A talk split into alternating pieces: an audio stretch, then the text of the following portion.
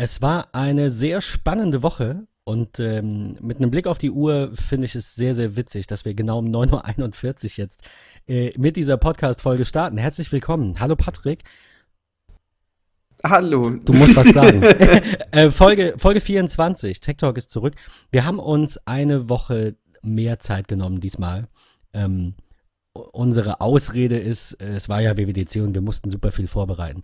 Aber tatsächlich waren wir einfach beide so ein bisschen verplant. Ähm, Aber jetzt sind wir hier. Ja, wir, ich, ich würde sagen, wir, wir starten direkt, weil ähm, diese Folge eventuell etwas länger wird. Und äh, vielleicht ist das jetzt der Grund, endlich mal Kapitelmarken einzubauen. Vielleicht kriegen wir das mal Wow, hin. das ist eine gute Idee. Haben wir auch als Feedback bekommen, wäre ganz nice. Ja, schauen wir mal. Definitiv, ja. Also es soll, sollte irgendwie ähm, ben, wie hat es dir gefallen? Die WWDC. Ja, wie hat sie dir gefallen? Sehr ja. gut. Toll, toll, toll, toll. Ich, ich muss sagen, ich habe vor, weiß ich nicht, vor zwei Jahren oder vor drei Jahren einfach angefangen, realistische Erwartungen zu haben. Ne, es gibt ja immer vor der WWDC, während der WWDC und nach der WWDC sehr, sehr viel Negatives. Auf Twitter, in Blogs, alles scheiße. Warum haben die das nicht gemacht? Warum machen die nur das? Nur Software. Ähm, das ist übrigens die blödeste Kritik, die ich, die ich ähm, wie, wie ich finde, an der WWDC. Definitiv, ja. Ja, das ist erstens eine Entwicklermesse und zweitens eine Entwicklermesse, bei der es halt um Software geht. Und ähm, ich finde, also wenn man es ganz nüchtern betrachtet und sagt, hier, es geht da um Software, haben sie die Latte sehr hoch gelegt, haben einige Dinge gebracht, die sehr, sehr cool sind, über die wir gleich im Detail sprechen.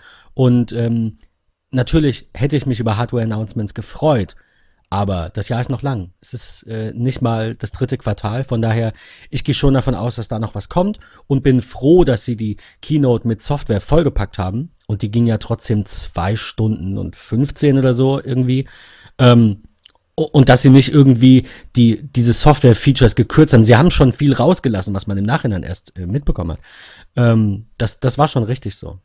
Was ist dein Fazit dazu? Ähm, ich finde es immer wieder schön, tatsächlich gerade so WWDC. Es ist, wie du schon gesagt hast, einfach echt eine Entwicklerkonferenz. Es geht ausschließlich um Software.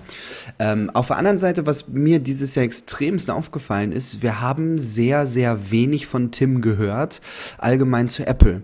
Ähm, das ist grundsätzlich ja immer sowieso sehr, sehr wenig was, was Tim eigentlich macht. Ähm, aber im Fall. Nervt aber viele, mal so am Rande. Also ich, ich höre immer, ach, die sollen das überspringen, ich will wissen, was es Neues gibt. Ich weiß nicht, ob es Ungeduld ist oder einfach Desinteresse. Das ist eine gute Frage. Ich glaube, es ist eigentlich eher Ungeduld, weil das, was Announcement, das jedes Mal von, von Tim, das ist, es ist toll. Es ist einmal das Feedback, wie sieht's aus im Vergleich zur letzten, was haben wir geschafft, die Watch ist da und da hingekommen. Äh, wir haben Today at Apple, wir haben all ganz, ganz, ganz viele Dinge äh, auf den Markt gebracht und es läuft alles klasse. Lass uns ganz kurz darüber sprechen, diese Recaps. Das finde ich ist immer toll. Ähm, und er macht es auch eigentlich bei jeder WWDC sehr, sehr wenig, aber bei dieser ganz besonders. Und ähm, ich war mir anfangs nicht so sicher, ob ich das gut finde oder nicht. Aber es ist ja sowieso so, dass Tim relativ wenig auf der Bühne steht. Und dieses Mal mit Air Force One war es wieder genial. Sehr gut. Ich, ähm, ich fand, dass äh, es diesmal mehr Apple-Mitarbeiter waren, die auf der Bühne waren. Definitiv, ja. Eins, eine Geschichte fand ich persönlich nur irgendwie ziemlich affig. Kommst du drauf? Ich muss kurz drüber nachdenken, weil ich glaube, du hast das Wort affig betont, weil es um ein Äffchen ging. Keine Ahnung. Nein, nein. natürlich nicht. Nein? also ja, da ist das ein oder andere Feature bei, wo ich irgendwie sage, okay, braucht man nicht unbedingt. Aber da kommen wir gleich noch zu. Äh, warum trampelt man Fahrrad auf einer Fläche?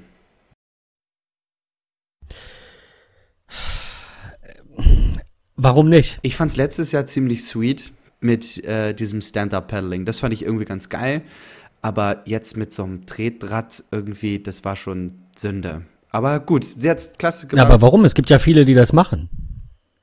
Ja, aber es ist eine Konferenz. Also, da denke ich mir dann immer so, okay, warum, warum so derbe zum, zum Affen machen irgendwie? Okay, ja gut, sie hätten natürlich auch wieder so ein Video machen können und dann sagen können, hier ist jetzt jemand draußen und der muss noch mal eben mit dem Kanu fahren und dann äh, hat er seine Challenge gewonnen. Ähm, ich würde sagen, an der Stelle verlinken wir mal in den Show Notes das YouTube ähm, Keynote-Video oder auch das iTunes-Video. Wer sich quasi noch nicht so viel dazu angeschaut hat und die zwei Stunden noch investieren möchte, kann uns ja an der Stelle pausieren und sich erstmal quasi die Fakten anschauen und dann im Nachgang unsere ähm, unsere Meinung dazu anhören. Äh, ja, auf jeden Fall. Ich glaube, was wir auch nochmal verlinken, jetzt muss ich überlegen, ist das The Verge? Ich glaube, die machen ja immer so ein Recap von, keine Ahnung, WWDC in 10 Minuten. Ja. Das ist, glaube ich, der perfekte Einstieg. Sehr gut. Notiere ich gerade mal. Ja, genau. Das, äh, das war Verge. Und ähm, dazu habe ich auch, wir können es leider zeitlich heute nicht machen. Also liebe Hörer, bitte dranbleiben. Ähm, in der nächsten Folge wird es gehen um die Microsoft Build und um die Google I.O., um Google Duplex und so Geschichten. Ähm, die haben auch sehr tolle, also ich habe mir die beiden nicht in, in Gänze angeschaut, einfach weil die Zeit nicht da war. Die, die Apple Keynote natürlich, irgendwie ähm, ne, ist das so, so unser beider Favorite, aber trotzdem interessiert uns natürlich auch, was machen Google, Microsoft und die anderen und ich finde das cool, dass Verge so, so kleine Zusammenfassung hat von 15 bis 20 Minuten, die quasi alles Wichtige ähm, euch im, im Schnelldurchlauf quasi bringen. Also ja, verlinken wir, könnt ihr auch mit der Keynote machen, dann wisst ihr auch grob, worum es geht. Ich würde sagen, ähm, wir starten direkt.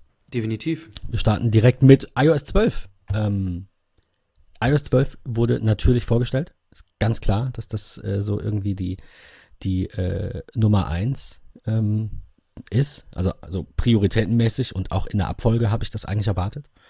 Ähm, es ist wie man im Vorfeld schon gemunkelt hat, ein, wie soll ich sagen, Performance-Release, kann man sagen, oder? Definitiv, Patrick? ja, so. auf jeden Fall. Nichtsdestotrotz gibt es neue Features, aber ähm, wow. überwiegend ging's, überwiegend ging's, ja, nicht, nicht viele, aber ne, also es ging überwiegend um Performance. Es geht äh, äh, darum, dass ähm, Apps schneller starten, 40% schneller, die Tastatur 50% schneller, bis zu ne, 50% schneller angezeigt werden kann. Und äh, wenn man die Kamera öffnet, um ein Foto zu machen, das ist mein, was heißt mein Favorite daran? Es ist toll. Ähm, ich habe die Beta schon installiert. Es ist toll, einfach Dinge anzutippen und sie sind sofort da. Aber die Kamera so schnell zu bekommen, bis zu 70 Prozent schneller, sagt Apple, so schnell ein Foto machen zu können, finde ich, ist schon eigentlich das Wichtigste daran. Ja, was ich an dieser Stelle exorbitant wichtig finde, ist eigentlich folgender Punkt. Und zwar, ja, wir haben iOS 12. Es geht so ein bisschen um Performance, Stabilität, alles so ein bisschen anpassen, was vielleicht in 11 nicht ganz so geklappt hat. Mein absoluter Favorite eigentlich innerhalb der ersten wenigen Minuten zum Thema iOS 12 ist, Leute da draußen, ihr habt ein iPhone 5S, und es wird supported und es wird gottverdammt rasend schnell. Das finde ich unfassbar. Ich sah ein äh, Video von äh, dem Kollegen Ben 9to5 Mac. Äh, nein, nicht Ben, sondern Jeff. So rum. Ich kann es mir immer nicht merken. Jeff Benjamin, der andere ist Benjamin Mayo. Ja, genau. Und ich meine Jeff Benjamin und ähm, Okay. der hat gestern Die haben alle einen sehr tollen Namen. Wow. er hat gestern tatsächlich ein ganz, ganz tolles Video gepostet von dem iPhone 5S, was mit iOS 12 äh, läuft. Und ganz ehrlich, es fühlt sich an wie jedes moderne iPhone oder generell Apple-Produkt, wa- was, was du auf dem Markt aktuell findest. Und das ist toll. Ich finde das erstaunlich. Ich habe es nicht erwartet, du auch nicht wahrscheinlich. Ähm, ich habe es ich hab's nicht äh, wirklich nicht kommen sehen. Ich habe auch nirgends gelesen in diesen ganzen Ankündigungsposts, ne, mit diesen Gerüchten, dass es um Performance gehen soll, habe ich nirgends gelesen, dass auch ein iPhone 5S unterstützt werden würde. Also das wusste wohl niemand vorher. Äh, man wirft Apple ja immer vor und man wirft eigentlich immer jedem vor, ähm, da so ein bisschen, äh, ein bisschen übertrieben schnell äh, Geräte veralten zu lassen. Ich, ich, ich glaube, dass es einfach im Moment so die Zeit ist, das, also ne, in, in der Zeit, in der wir leben, so schnelllebig wie die ist, äh, wollen wir halt immer das Neueste und die Entwicklung, gerade in der, in der Technik, Digitalisierung, die ist so schnell, dass einfach die, die Geräte gar nicht so lange äh, mithalten können. Ich hatte vor, vor Jahren, habe ich glaube ich im Podcast schon mal erwähnt, äh, hatte ich einen Kunden, der meinte, jetzt haben sie mir ja den neuen iMac hingestellt, jetzt hält er ja wohl zehn Jahre. Ähm, dass der rein technisch zehn Jahre laufen kann, ohne dass er kaputt geht, das steht ja auf einem anderen Blatt. Aber ob der nach zehn Jahren noch so viel Spaß macht und eine Garantie, dass die Technik zehn Jahre durchhält, hat er natürlich auch nicht. Also, dass Apple das iPhone 5S unterstützt, ist großartig. Ähm, alleine in, in meinem privaten Kreis quasi äh, sind ähm, da einige dabei, die sich sehr freuen, äh, eben noch ein Jahr warten zu können. Ähm, Weil es ja oft, gerade wenn man das kleine iPhone hat, ähm, geht es ja eigentlich eher um Features, um, um iOS, darum eben noch up-to-date zu sein und nicht darum, ein neues Gerät zu haben. Also für manche, ne? Definitiv, so, ja. Ein bisschen älter wichtig. vielleicht. So, ja, ja. Ähm, ja, also das, du hast recht, das, das ist auf jeden Fall ähm, eine sehr, sehr, sehr gute Entwicklung. Das bedeutet auch, dass Apple jetzt ein, ich müsste lügen, ich habe es hier nicht stehen, ich glaube fünf Jahre altes Gerät unterstützt. Ne? Das 5S kam ja dann so vor ungefähr fünf Jahren raus. Genau, ich glaube, das ist auch so ein. Im Herbst. Im, ich habe so einen Artikel im Kopf, da ging es, glaube ich, um die Macs, ähm, dass Apple da auf jeden Fall grundsätzlich softwaretechnisch immer für mindestens fünf Jahre da voll am Ball ist. Und wenn du das vergleichst mit anderen Herstellern, schaust du dir Android an. Eine Bekannte von mir hat gerade das, das Problem, dass sie auf ihrem Galaxy S6 Edge die Problematik hat, dass sie dort äh, keine aktuelle Android-Version drauf kriegt und da eigentlich ein, das ein oder andere Feature bei ist, was ihr geschäftlich relativ viel bringen würde. Und sie sagt ganz ehrlich, das Ding funktioniert, das hat keine Macken. Ähm, ja, es gibt Geräte, die sind vielleicht wesentlich schneller, ähm, aber das ist, das ist etwas, was für sie nicht ausschlaggebend ist. Sie will sich auch kein neues kaufen, weil wir sprechen hier nicht von 200 Euro, sondern wir sprechen hier von 8 bis 1000 oder noch mehr. Ähm, und das ist einfach eine Geschichte, wo ich so sage, da hat Apple echt einen riesigen Vorteil. Das ist ein Kundenversprechen, was sie jedem Kunden bei jedem Kauf, egal welches Gerät ist, einfach mitgeben. Ich glaube, wir kommen ja noch mal so ein bisschen auf die, auf die Softwarezeit, sag ich mal, ähm, bei, bei äh, dem nächsten Betriebssystem, was vorgestellt wurde. Ähm, aber zu iOS 12, unabhängig der Performance, der Geschwindigkeit, ähm, der, der Stabilitätsverbesserung, es gab ja auch ein bisschen was Neues. Was ist so von den neuen Geschichten äh, deins, wo du so sagst, hey wow, das hat mich irgendwie angefixt? Schwierig. Alles ein bisschen. Ähm, also was natürlich ziemlich cool ist, ist, ähm, dass iOS 12 jetzt ähm, Face ID mit zwei Gesichtern kann. Definitiv, das ist eine Geschichte. Also das genau. ist sehr nett. Ja, da haben sie echt auf das Feedback der Kunden gehört. Ähm, also nicht nur die Geschichte mit, pass auf, ich konnte unter Touch-ID-Geräten mehrere Finger von mehreren Personen verwenden. Ähm, obwohl da auch immer die Frage ist, war das so gewollt oder ging es einfach darum zu sagen, pass auf, du hast als Mensch die Möglichkeit, mehr Finger zu hinterlegen. Ähm, aber ja, Face ID zwei Personen. Ähm, finde ich eine geniale Geschichte. Und was ich auch sehr, sehr klasse finde, ähm, beim iPhone 10 ähm, die Möglichkeit, wenn ich vom unteren Bildschirmrand nach oben swipe ins Multitasking, ähm, musste ich vorher die Apps, die dort waren, kurz gedrückt halten, bis ich oben links das rote Minus erkenne und konnte sie dann erst durch eine Swipe-Bewegung nach oben aus dem Multitasking löschen. Die Funktionalität ist ja effektiv grundsätzlich nicht gut, sag ich mal, ja, weil die braucht man effektiv nicht. Viele sagen immer, ja, es muss alles aufgeräumt sein, alles raus. Ähm, aber wir brauchen das nicht mehr. Ich muss also. Hatte, hatte ich gerade gestern noch diese Diskussion. Ach, warum? Das machen doch alle.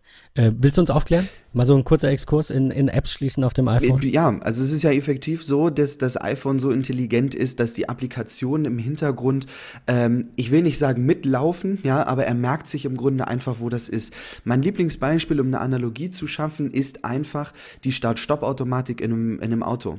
Du fährst mit deinem Auto an die Ampel irgendwo ran, äh, hast den Gang rausgenommen, lässt die Kupplung los und das Auto ist immer noch, ich sag mal, im Ruhezustand. Es fühlt sich an wie aus, aber es ist irgendwie nicht aus. Und genau das Ganze kann ähm, seit, ich weiß nicht welchem iOS, ähm, auch mit Apps passieren. Sprich, ich verlasse eine Applikation.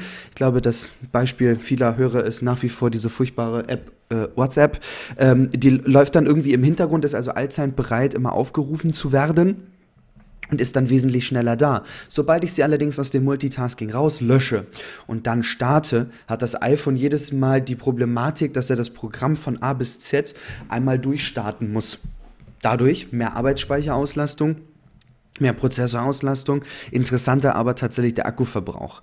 Also wenn ich jede Applikation, die ich offen habe, aus dem Multitasking herauslösche und jedes Mal starte, habe ich effektiv mehr Akkuverbrauch, ähm, als wenn ich die einfach im Hintergrund laufen lasse. Und das schadet nicht, sondern ganz im Gegenteil, ich finde es einfach wesentlich schöner. Ja? Wenn ich im Kalender irgendetwas eingetragen habe und ich schließe den ähm, und ich gucke am nächsten Tag rein und denke mir, Mist, du hast da gestern was eingetragen, für wann war das nochmal? Und das ist einfach noch an dem Punkt, wo du es gelassen hast, weil er sich diese Karteikarte sozusagen im Hinterkopf behält, dann finde ich das ein geiles Feature. Absolut. Vielen Dank. Ähm, andere, andere Sache, die ich noch hatte, ähm, haben, also äh, Frage, die ich gestern bekommen habe von einer Freundin, die sagte, haben die denn unter iOS 12 jetzt endlich das Problem behoben, so ähnlich hat sie es gesagt, dass man das WLAN im Kontrollzentrum wieder ausschalten kann? Ähm, dazu ganz spannend. Ich bin mir sicher, ich habe das auch irgendwann mal erwähnt. Das ist äh, Jahre her, da habe ich damals noch äh, äh, an, an Steve eine Mail geschrieben und habe eine Antwort bekommen von natürlich irgendwem. Ne? Und habe irgendwie geschrieben, Steve, wie sieht's denn aus? Kann man ähm, äh, äh, ich habe ich hab einen Jailbreak drauf, habe ich geschrieben, glaube ich, und ich habe SB-Settings installiert, weil ich will mein WLAN und mein Bluetooth ausschalten. Schreibt er zurück, totaler Schwachsinn. Ähm, ändert an der Akkulaufzeit nicht so viel. Ja, klar, wenn es an ist, also wenn es komplett aus ist, ähm, dann sucht es nicht im Hintergrund. Aber äh, was ist denn so deine Erfahrung? Wie viel macht das aus? Also wa warum ist das so in den Köpfen drin, dass, dass das unbedingt äh, komplett deaktiviert werden muss? Das ist, ja, ist eine gute Frage. Ich habe mir die auch immer wieder gestellt und ich sage auch immer ganz ehrlich im Freundeskreis, ähm, wenn, wenn du dein Auto in die Garage fährst, dann ziehst du auch einen Schlüssel ab. So, ähm, das ist, glaube ich, so dieser Gedanke, den viele einfach noch im Kopf haben. Ich verwende etwas nicht, also muss ich es auch komplett beenden. Ob das nur eine Multitasking ist. Ähm, Stimmt, das, habe ich gar nicht so gesehen. Jetzt, wo du es sagst, das ist das gleiche wie Apps schließen eigentlich. Ja, ja genau. Das ist, ich, ich glaube, das ist einfach so in der Menschheit drin, weil alles muss irgendwie, was angefangen ist, muss auch abgeschlossen werden. So, ähm, also da gibt es ja viele, viele Beispiele, ja. Wenn du dir was zu trinken aus dem Kühlschrank geholt hast, machst du danach auch den Kühlschrank wieder zu. So. Das war ja auch bei Computern früher so, dass man Apps beenden musste, weil es ging nicht anders. Natürlich, ne? genau, ja. Aber ich glaube. Programme diesem, hieß es damals ja noch. ich glaube, von diesem Gedanken muss man einfach wegkommen. Ähm, bei meiner Frau ist das so ein bisschen ähnlich. Ähm, sie hat ähm, nur ihr iPhone und nur ihr iPad, also sie trägt keine Apple Watch, so wie wir beide beispielsweise. Ähm, und sie nutzt ihr Bluetooth ausschließlich, wenn sie im Auto sitzt und durch die Gegend fährt. Und ähm, sie ist immer ganz wild dabei, tatsächlich danach zu sagen, okay, pass auf, ich mache mein Bluetooth jetzt wieder aus, weil das verbraucht ja im Hintergrund Strom. Und ich glaube, dass das Bluetooth-Modul wesentlich weniger Akku verbraucht als das WLAN-Modul im Hintergrund, weil das Bluetooth ja, wenn ich nicht in den Einstellungen bin, nicht aktiv nach äh, Bluetooth-Netzwerken effektiv sucht. Das ist beim, Absolut, das ist beim Wi-Fi ja was anderes. Und ich glaube, wenn man die Funktionalität in den Wi-Fi-Einstellungen auf Netze hinweisen ausgestellt hat, dann ist äh, der Akkuverbrauch im Vergleich zu Gerät ist auf 100% aufgeladen, ich lasse es bis 0 runterlaufen und mein Wi-Fi-Modul ist an oder aus. Ich glaube, das sind vielleicht ein oder zwei Prozent Akku, wenn überhaupt, die das Gerät äh, mehr verbraucht, weil das WLAN-Modul im Hintergrund an ist. Das, äh, das glaube ich nämlich auch, ja. Ja, ähm, was ich ziemlich spannend fand, und das steht bei uns so ein bisschen ähm, auf der Liste relativ weit oben, weil es, glaube ich, auch ein Feature ist, was sehr, sehr viel und sehr, sehr große Zukunft hat, ist Augmented Reality. Also AR-Kit wird in iOS 12 immer genialer. Und zwar hat man jetzt die Möglichkeit, unter Two Persons ähm, tatsächlich sich den gleichen Inhalt zu teilen. Also ich, ich habe immer so ein bisschen, ich weiß nicht warum, aber das war die erste Assoziation, die ich damals bei iOS 11 mit AR-Kit hatte, ähm, Monopoly spielen. Ähm, ich kann mir also ein virtuelles Monopoly 3D-Grafiken mir auf meinen Wohnzimmertisch draufhauen, habe total tolle Animationen. Ähm, und jetzt ist halt, also das war vorher ja für jeden selbst. Jetzt kann ich das einfach mit Leuten teilen. Ähm, bestes Beispiel. Und, sorry, beim Monopoly, ich muss es dir ganz kurz vorwegnehmen an der Stelle. Und was ARKit 2.0 auch kann, ist die Sitzungen speichern. Gerade so, gerade Monopoly kann sich ja lange ziehen. Das finde ich nee, eigentlich nicht besser als diese Multi-User-Geschichte, aber, ähm, aber eine sehr, sehr willkommene, ähm, willkommene Neuerung, dass man einfach sagen kann, wir unterbrechen das Spiel an der Stelle, weil wir müssen jetzt raus, wir müssen irgendwas machen, ja, Arbeit, keine Ahnung, schlafen und äh, wir setzen es einfach die Tage fort und dann kommt er vorbei und dann spielen wir an der Stelle weiter. Das kannst du regulär mit einem Brettspiel nicht unbedingt. Also wenn du Spiele, Spiele, Spielezimmer klingt jetzt falsch. Wenn du irgendwo noch so einen anderen Tisch hast, auf dem du Spiel, äh, das Spiel aufbaust und dann die Tür einfach zumachst, dann ist das okay, ne? Aber so auf dem Wohnzimmertisch über eine Woche liegen lassen, bis die Freunde wiederkommen, ist halt nicht drin, ist klar. Oder du hast kleine Kinder zu Hause. Spätestens dann wird das Brett abgeräumt. Was ich eine ganz tolle Geschichte fand, äh, war einfach ähm, in ARKit äh, 2.0 die Möglichkeit, wenn ich sage, pass auf, ich baue mir beispielsweise eine Art äh, Paintball-Arena, äh, baue ich mir irgendwo auf ähm, und ich habe dann äh, tatsächlich meine, äh, meine ganzen Hindernisse und ich kann über das AR-Kit 2.0 einfach Paintball-artig äh, mit jemandem anderen auf der gleichen äh, Insel, die ich mir geschaffen habe, im Wohnzimmer spielen. Finde ich irgendwie phänomenal. Also das ist echt eine tolle Geschichte ich glaube, das wertet das AR-Kit und das Augmented Reality im Allgemeinen sehr, sehr auf und es wird für viele Leute einfach immer, immer interessanter. Da gab es ja auch eine kleine Live-Demo zu äh, von Lego. Fand ich sehr sweet. Ja, ja, fand ich, fand ich sehr cool. Das ist auch wieder sowas, wo ich sage, ähm, wir, wir sind halt in einer Zeit, ich meine, ich, ich kenne eigentlich im Groben zwei Typen Eltern. Die einen, die sagen, äh, Beispiel Alex Olmer, ja, Kind ist irgendwie anderthalb oder zwei und er sagt, hier ist ein iPad. Also jetzt nicht dein eigenes, aber hier, mach was damit. Ne? Da gibt's so Lern-Apps, Spiel-Apps. Ähm, ich gehöre auch eher zu der Fraktion und sage, man muss die Kinder früh an diese Technik ranführen, weil du bekommst sie nicht weg. Ja, dieses ewig gestrige, dieses, ah, die sollen aber raus und spielen. Natürlich sollen die raus. Natürlich brauchen die frische Luft, Bewegung, gesunde Ernährung und und und. Darum geht's nicht. Aber ihnen die Technik zu verwehren oder zu sagen, bevor du 14 bist, kriegst du kein Smartphone da, da, da bist du ja weggemobbt. Also nicht, dass ich das gut finde, aber es ist, wie es ist. Das hatten wir, glaube ich, in einer der letzten Folgen. Du kannst so viele Dinge im Leben nicht ändern. Ähm, ich äh, schweife da jetzt nicht nochmal aus, ne? Aber äh, es, ja, es gibt so viele Dinge, die, die kannst du nicht beeinflussen und dazu gehört eben auch so ein bisschen gesellschaftlicher Wandel, so und auch ein, ein Fortschritt von der Technik. Und wenn man sich dem verschließt, ist das nicht gut. So. Und ähm, Kindern eine Möglichkeit zu geben, wie sie quasi mit dem Alten, mit, mit dem, was ihre Eltern kannten, als sie klein waren, quasi äh, aufwachsen können. Ja, also, also so irgendwie, weiß ich nicht, Lego zum Beispiel jetzt, weil du es gerade sagtest. Oder ich weiß nicht, du kennst doch noch diese, diese Teppiche, ne? Oh ja. Diese, äh, diese Spielteppiche. Da gibt es so, so, so viele Möglichkeiten mit Augmented Reality über dieses Echte, das Haptische, das, was man anfassen kann. Das, was auch zurzeit gefühlt nur was wert ist, weil virtuelles Geld ist halt, ne, du weißt, was ich meine. Was der, was der Kunde nicht anfassen kann, bezahlt er ungerne. So Geschichten. Das mit dem Neuen zu verbinden, das alte finde ich, finde ich sehr, sehr, sehr, sehr, sehr geil. Ich, ich will da ganz, ganz kurz nochmal mit anknüpfen. Äh, ich will auch nicht ausschweifen, wie du so schön gesagt hast, aber ich möchte nochmal ganz kurz was, was, was Visuelles darstellen, ähm, was mir da immer ganz, ganz wichtig ist und da hat Apple auch wieder was Tolles gezeigt. Ich glaube, du kannst mit AR-Kit und gerade auch wenn es um, um das jüngere Klientel geht, kannst du richtig viel äh, Mist machen. Ja, also es gibt echt viel Bullshit, den du irgendwie verwenden kannst. Wo ich das extrem praktisch finde und gut finde, warum das eventuell unsere, unsere Jugend und die Kindheit vielleicht schon nutzen soll, ist, erinnere dich zurück an das Bildungsevent mit dem neuen iPad sechste Generation.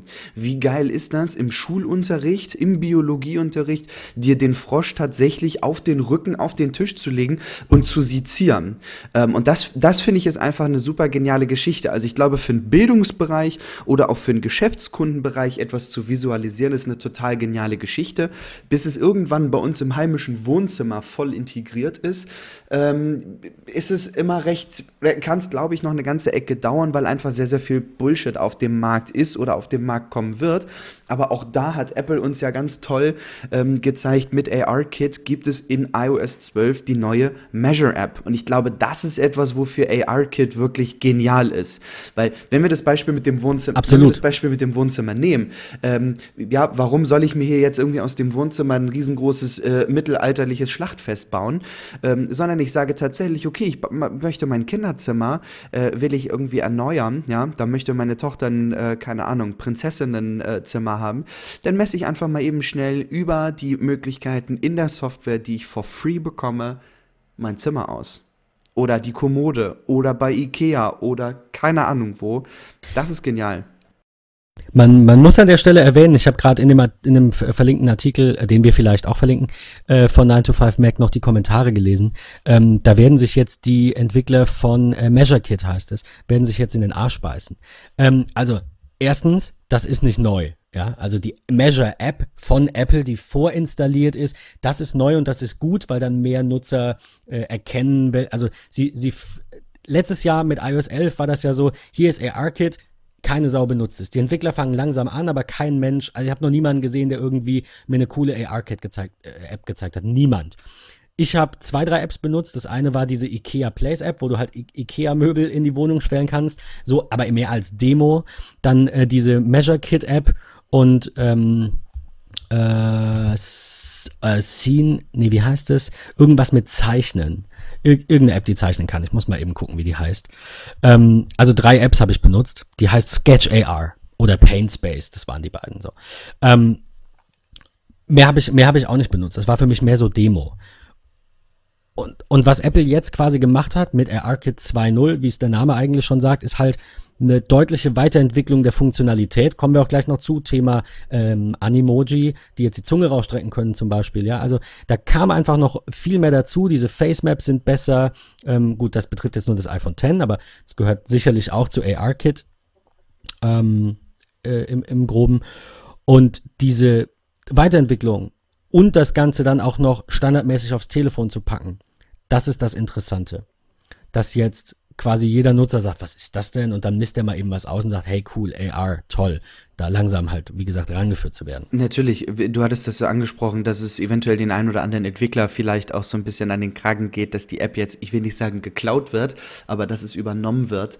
Ähm, ich glaube, das ist einfach etwas, und das ist halt so schön bei Apps, ja, da erkennen Leute einfach gewisse Lücken und sagen, okay, diese Lücke möchte ich füllen, weil ich die und die Möglichkeit dazu bekommen habe. Ähm, ich finde immer, viele sagen ja so FaceTime, FaceTime wurde geklaut und bla und blub, es gab solche Dinge vorher wie Skype und hast du nicht gesehen, ja. Ähm, aber warum, wieso, weshalb darf sowas nicht von einem äh, Entwickler, von einem Unternehmen fest ins System integriert werden, mit vielleicht wirklich auf die, auf die, Benutzer angepasst, ja? Ähm, und von daher. Das war auch schon immer so. Also ich, ich verstehe gar nicht, woher der Gedanke ja, kommt. Ich auch nicht. Ich habe jetzt, egal ob das mein, mein macOS, mein, mein Windows, mein Linux ist, wenn ich dafür selber was programmiere, irgendein Skript, weil ich sage, Mist, das geht von Haus aus nicht, ja, oder ich lade mir irgendeine Third-Party-App, wenn ich jetzt kein Entwickler bin, ähm, und plötzlich ist das drin, dann okay, Definitiv, ja, ich sehe es genau. Es zwingt dich ja, also die Measure Kit App wird ja jetzt nicht gelöscht. Das passiert in den seltensten Fällen und ähm, ich kann mich an keinen Fall erinnern, äh, wo Apple quasi ein, ein, also nicht gekauft. Klar, Workflow kommen wir auch gleich noch zu, das wird dann wahrscheinlich bald nicht mehr angeboten. Aber ich kann mich an keinen Fall erinnern, wo Apple eine, eine App nicht gekauft hat, sondern eine Funktionalität, die eine App hat oder einen Teil daraus selbst entwickelt hat und dann diese App rausgeworfen hat. Das machen die nicht.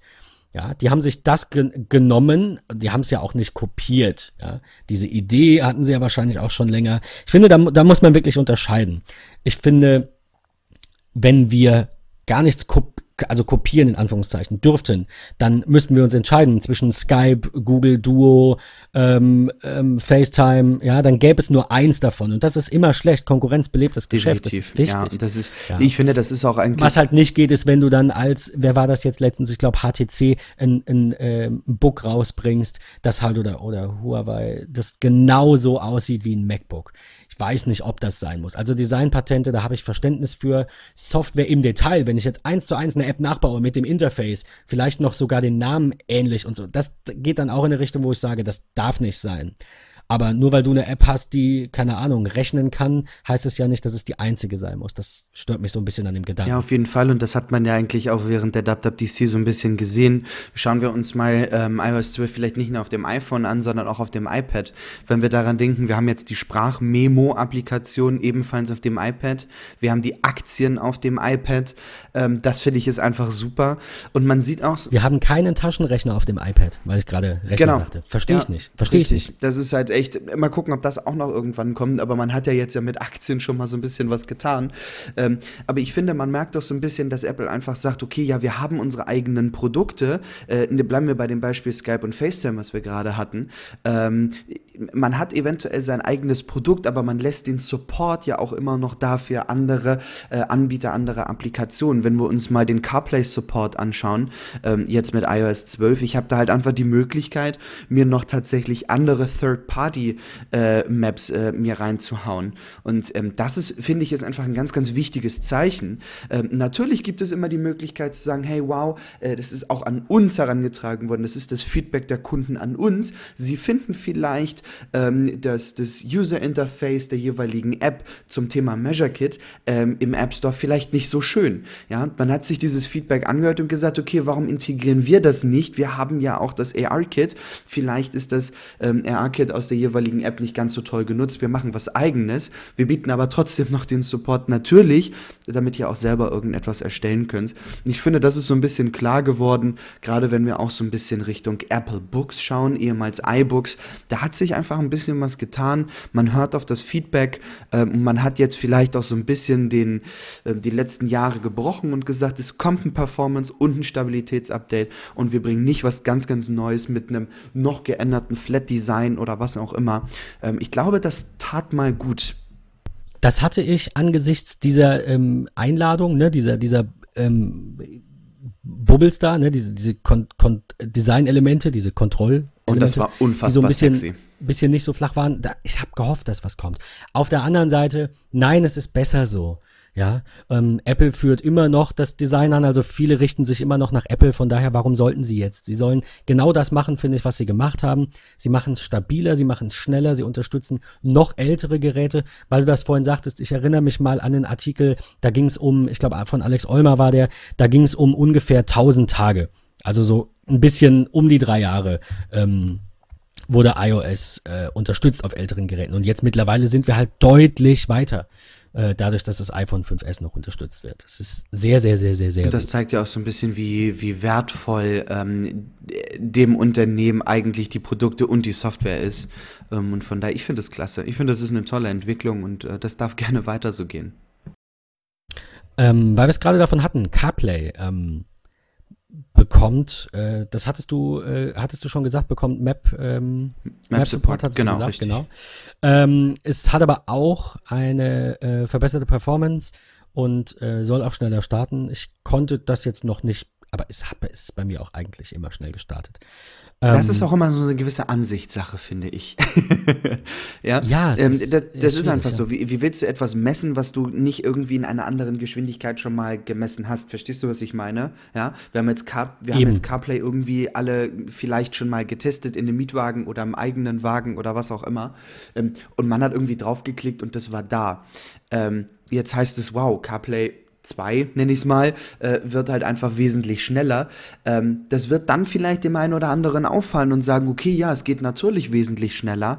Ähm, aber ja, mal gucken, wo das so hinführt.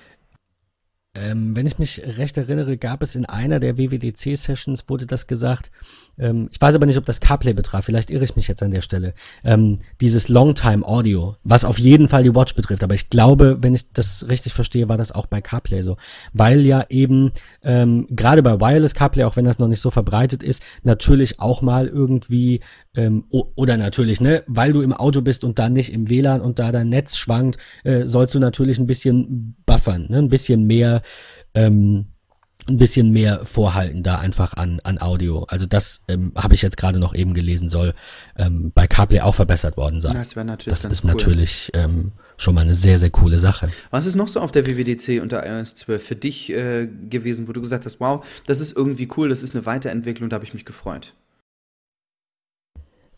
Muss dir sagen, alles. Immer noch. Immer noch die gleiche Antwort wie vorhin. Alles. Ähm, was ich am tollsten finde, was ich jetzt gerne auch in der Liste vorziehen würde, ist ähm, die Security-Geschichte. Und zwar geht es da um drei Dinge. Das eine ist Security Code Autofill. Das bedeutet, ihr kennt das alle, man kriegt eine TAN aufs Handy, wie beim Online-Banking, äh, Zwei-Faktor-Authentifizierung, um sich irgendwo einzuloggen. Diese ähm, Codes, die da per SMS kommen, werden in Zukunft in dieser äh, QuickType-Bar, heißt sie, glaube ich, ne? QuickType? Genau, ja. Diese, äh, also diese, diese äh, Vorschläge über der Tastatur, diese drei. Da wird das in Zukunft angezeigt. Das finde ich ganz okay, da ich die meisten Apps aber, äh, äh die, die, ja, die meisten Konten aber nicht per SMS schütze, sondern per ähm, per, per Zwei-Faktor-Authentifizierung über einen ähm, QR-Code, ne? Scannt man dann ab, kennt ihr vielleicht. Machen wir in der zukünftigen Folge auf jeden Fall nochmal ein Special zu diesen Security-Themen. Das ist, glaube ich, schon seit einem Jahr überfällig.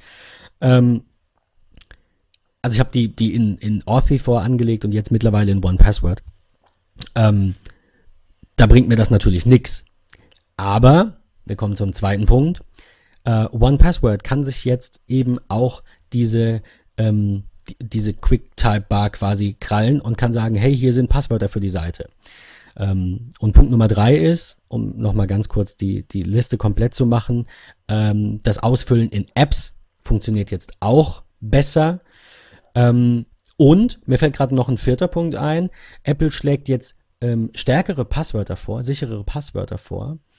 Äh, und zeigt das eben in Apps, das gehört so zu Punkt 3, zeigt es eben prominent quasi an, wenn ich jetzt in irgendeiner App ein Konto erstelle, sagt Apple, willst du hier nicht ein sicheres Passwort verwenden? Das ging, das gab es vorher definitiv nicht.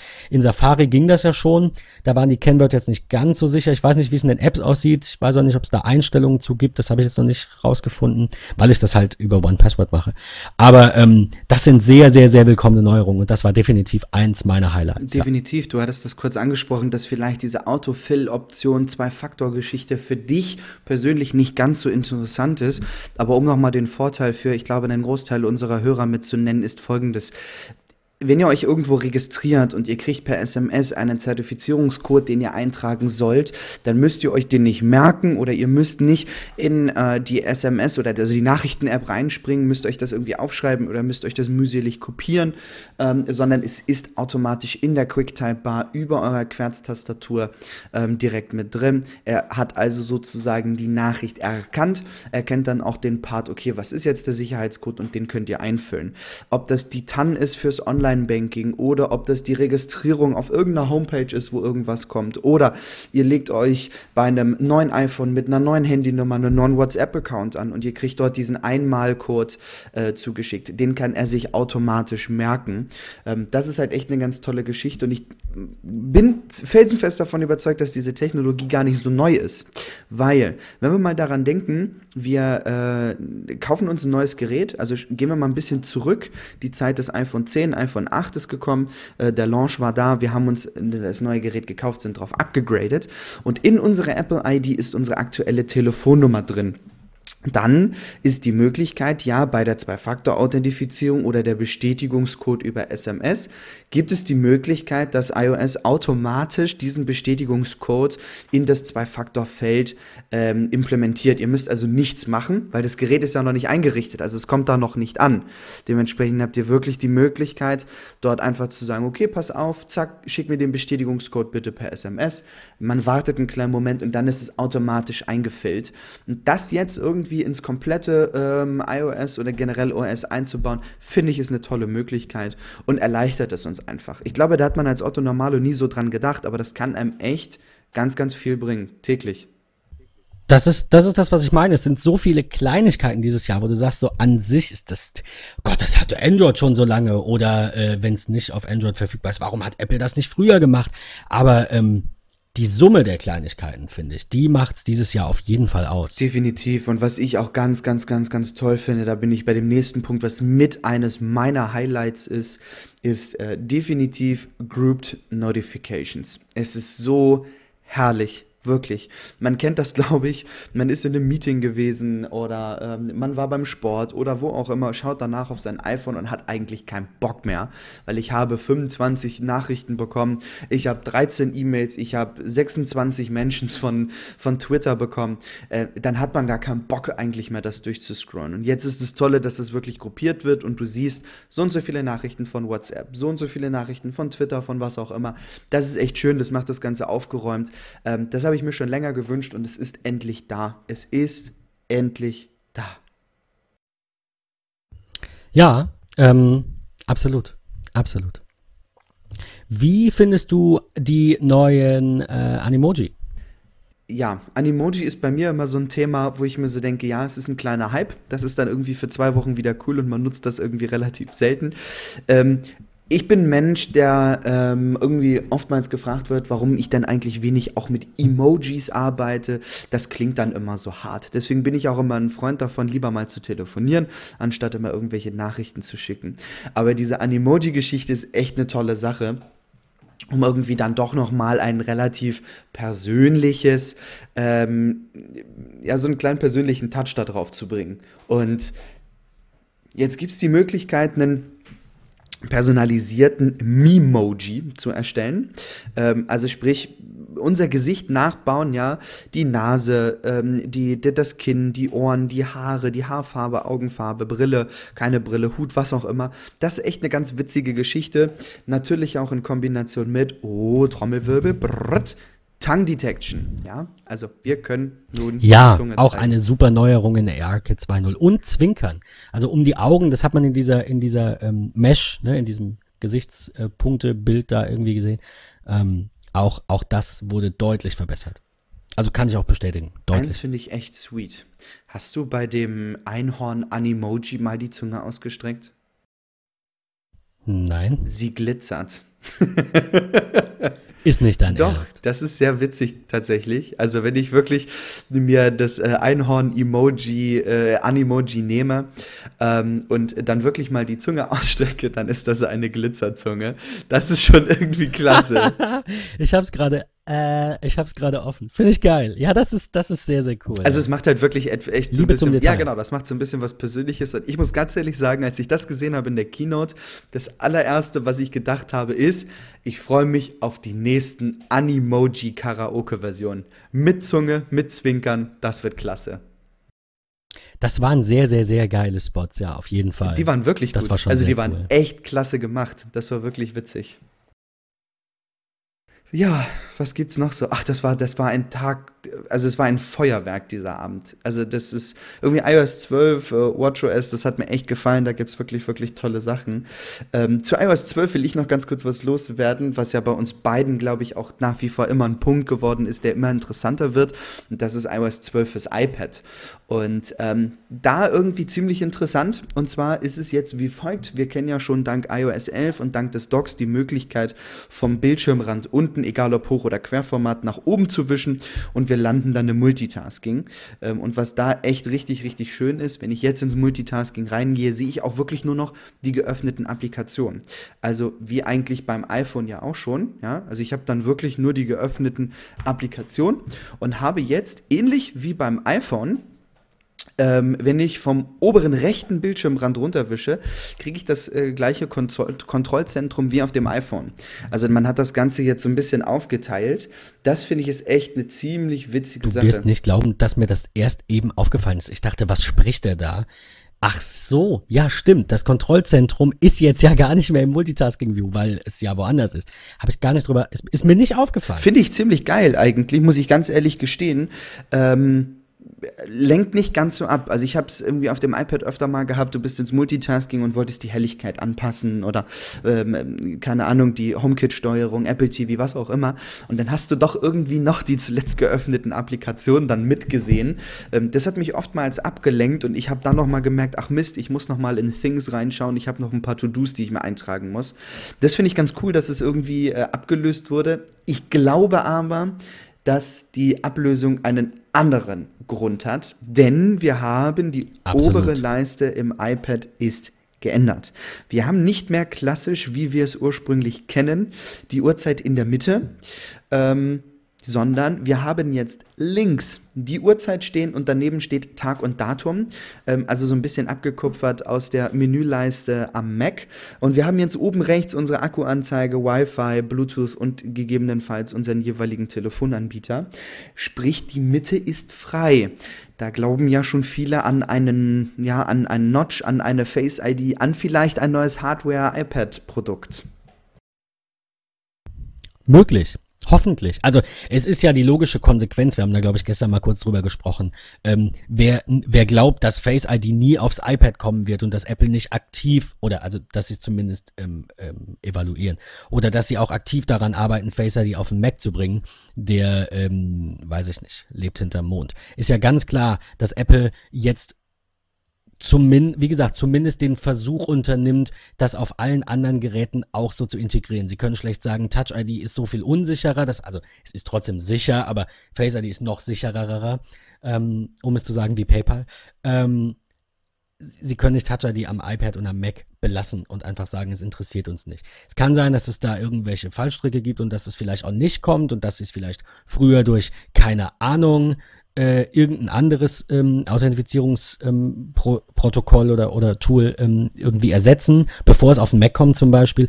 Aber glaube ich nicht. Ich, glaub, ich finde Face ID funktioniert so gut, dass das iPad zumindest es verdient hätte, dieses Jahr in einem Refresh, sollte er denn kommen, äh, auf jeden Fall zu bekommen. Was meinst du? Ähm, ich glaube auch, dass es früher oder später kommen wird. Also das ist ja, ist ja eigentlich gar nicht so abwegig. Es ist eine tolle Technik, das funktioniert gut. Dann gibt es vielleicht auch Animojis auf dem iPad und ach, keine Ahnung was. Ich muss für mich nur ganz ehrlich sagen, und da muss man einfach schauen, wie dann die Zukunft ist. Mich reizt aktuell ein iPad mit Face ID tatsächlich nicht. Aus dem ganz einfachen Grund. Ich habe es oft, dass ich, oder ich will nicht sagen, nicht oft, eigentlich immer, liegt mein iPad auf meinem Schreibtisch neben meiner Schreibtischablage und ich habe es ganz, ganz oft so, dass ich dieses Gerät dort einfach flach liegen lasse und mit meinem Finger das Gerät entsperre, um dann mit dem Apple Pencil irgendwelche Notizen aufzuschreiben oder sonstiges. Und ich befürchte einfach, dass ich jedes Mal mit Face ID das Gerät in die Hand nehmen muss. Ich muss es anheben und in Richtung des Gesichtes heben, ähm, damit die Face ID dann, dann auch entsperrt. Ähm, und das ist etwas, was mich aktuell tatsächlich von der Face ID in einem iPad eher abschreckt als äh, große Luftsprünge erst zu machen, ähm, weil ich das wirklich ganz, ganz oft als eher, ich sag mal, Begleiter neben mir am Schreibtisch liegen habe. Klar, wenn ich unterwegs bin, habe ich es in der Hand, ich schaue eh aufs Display, ja, aber jetzt im liegenden Zustand, was wirklich ein Großteil ist, wenn ich im Büro arbeite, ähm, würde es mich echt eher abschrecken, tatsächlich. Wie seht ihr das, Hörer? Äh, dann schreibt uns mal bitte äh, eine Mail oder bei Twitter oder wie auch immer. Lasst uns da gerne mal eine offene Diskussion anfangen. Ähm, weil ich ja, glaube, vielleicht haben wir auch einfach irgendwie, oder ich in dem Fall, einfach irgendetwas nicht bedacht. Ja, wo ihr irgendwie da draußen sagt so, ja, nö, äh, da geht doch aber dies und das.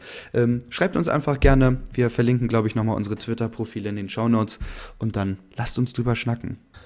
Also ich schätze tatsächlich, also ich muss dir zustimmen.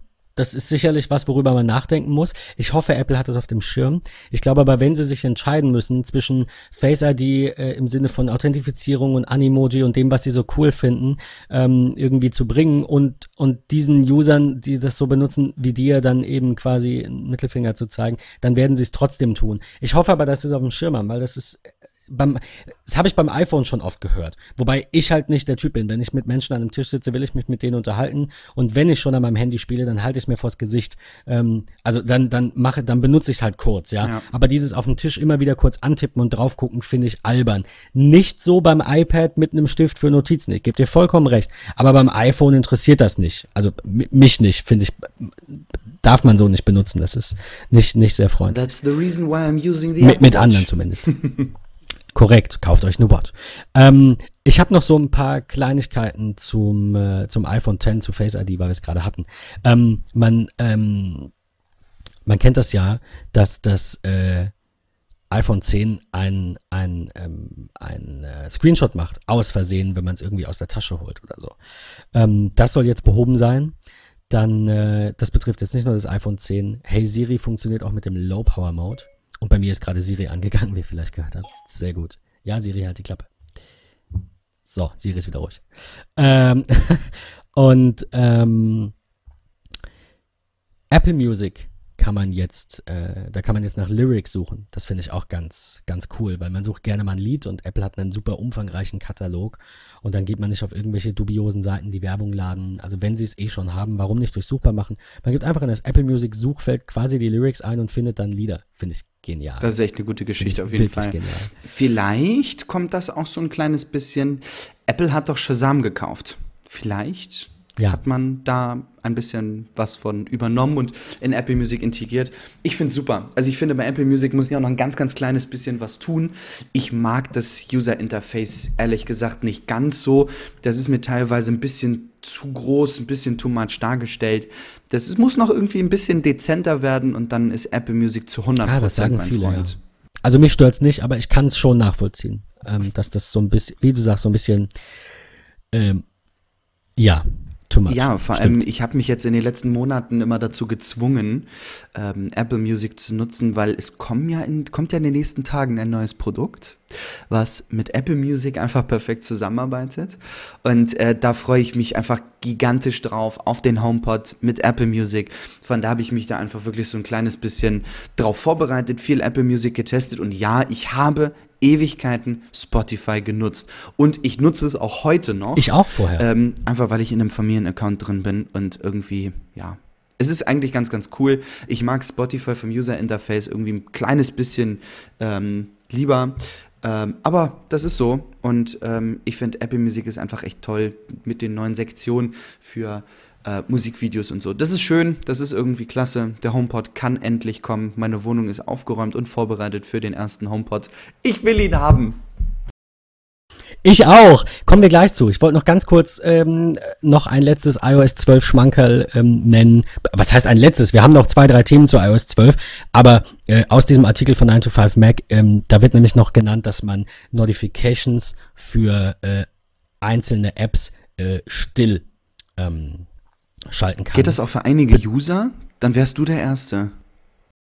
Sehr gut. Ich weiß es nicht, aber ich glaube nicht, weil das ist ja ein systemweites Ding und äh, ich glaube nicht, dass der das überprüft. Das geht dann natürlich in den einzelnen Apps äh, sicherlich. Es geht darum, dass ähm, iOS 12 jetzt unterscheidet, ob ihr die Notifications im Kontroll, äh, im, in der Mitteilungszentrale nur haben wollt oder auf dem Lockscreen. Das ist alles. Das klingt jetzt so, so super winzig und unnötig, aber ich finde es gar nicht so unspannend. Ähm, Gerade auf dem iPad, ähm, da, da hat man dann einfach seine Ruhe und sieht nur die wichtigen Benachrichtigungen und die, die nicht wichtig sind, die man aber trotzdem mal lesen will, die, ähm, die kann man sich dann in der Mitteilungszentrale anschauen. Finde ich eine sehr, sehr willkommene Neuerung äh, auch wenn es wieder nur eine Kleinigkeit ist, aber so kann man eben sagen, äh, wie bei Do Not Disturb, ähnlich, komme ich auch gleich nochmal zu, kann man einfach sagen, das, die sind wichtig, bitte zeig mir die an, signalisier mir die und die hier bitte stumm. Also klar, wenn ich sie auf einen Blick sehen will, wenn ich mir die Zeit nehme, alles abzuarbeiten, zum Beispiel Nachrichten oder was auch immer, irgendwie sowas, ähm, dann kann ich das machen. Und wenn ich die Zeit nicht habe, dann zeig mir nur das Wichtige an. Finde ich klasse. Ja, auf jeden Fall. Also es ist echt eine ganz, ganz coole Geschichte. Was ich da auch sehr, sehr klasse finde, ist, ähm, da schweife ich jetzt mal zum nächsten Thema über. Ähm, ich glaube, Tim ist es gewesen, hat in einem Interview mal ganz, ganz klipp und klar gesagt, macOS und iOS wird nie verschmelzen. Ähm, interessant finde ich da jetzt aber, dass nach wie vor das ein oder andere aus äh, macOS vielleicht so ein bisschen in iOS integriert wird. Und da denke ich gerade an die Neuerung, dass wir die Möglichkeit haben, über die Familienfreigabe ähm, gewisse Zeiten für gewisse Programme oder für gewisse Genres äh, zu sperren. Also habe ich irgendwie äh, mein Kind, was 13, 14, 15, 16, was auch immer ist, und ich sage, komm, pass auf, 60 äh, Minuten ähm, Gaming am Tag reicht vollkommen aus, dann gibt es jetzt wie beim Mac so eine Art Kindersicherung, wo ich das nutzen kann. Das finde finde ich, ist echt eine ziemlich coole Geschichte, äh, um doch noch so ein bisschen die Möglichkeit haben, ähm, in die Erziehung, sag ich mal, so ein bisschen reinzugehen.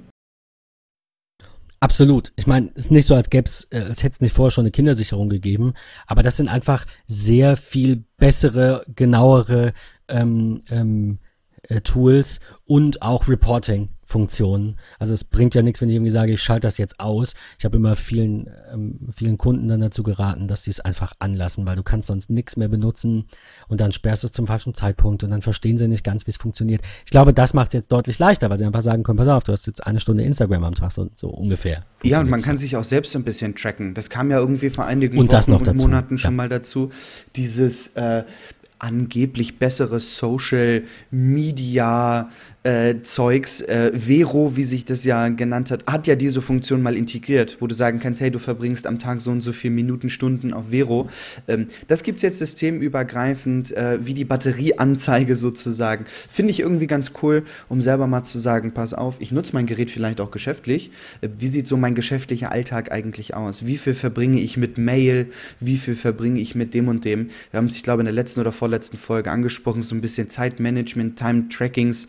Ähm, ähm, von da, das finde ich echt eine coole Sache, ähm, dass sowas jetzt integriert ist. Wie, wie stehst du dazu? Ähm, absolut. Ich schaue es mir nur bei mir nicht gerne an. Wobei heute geht, aber irgendwie letzten Freitag hatte ich irgendwie zehn Stunden iPhone-Nutzung. Ähm, weiß nicht.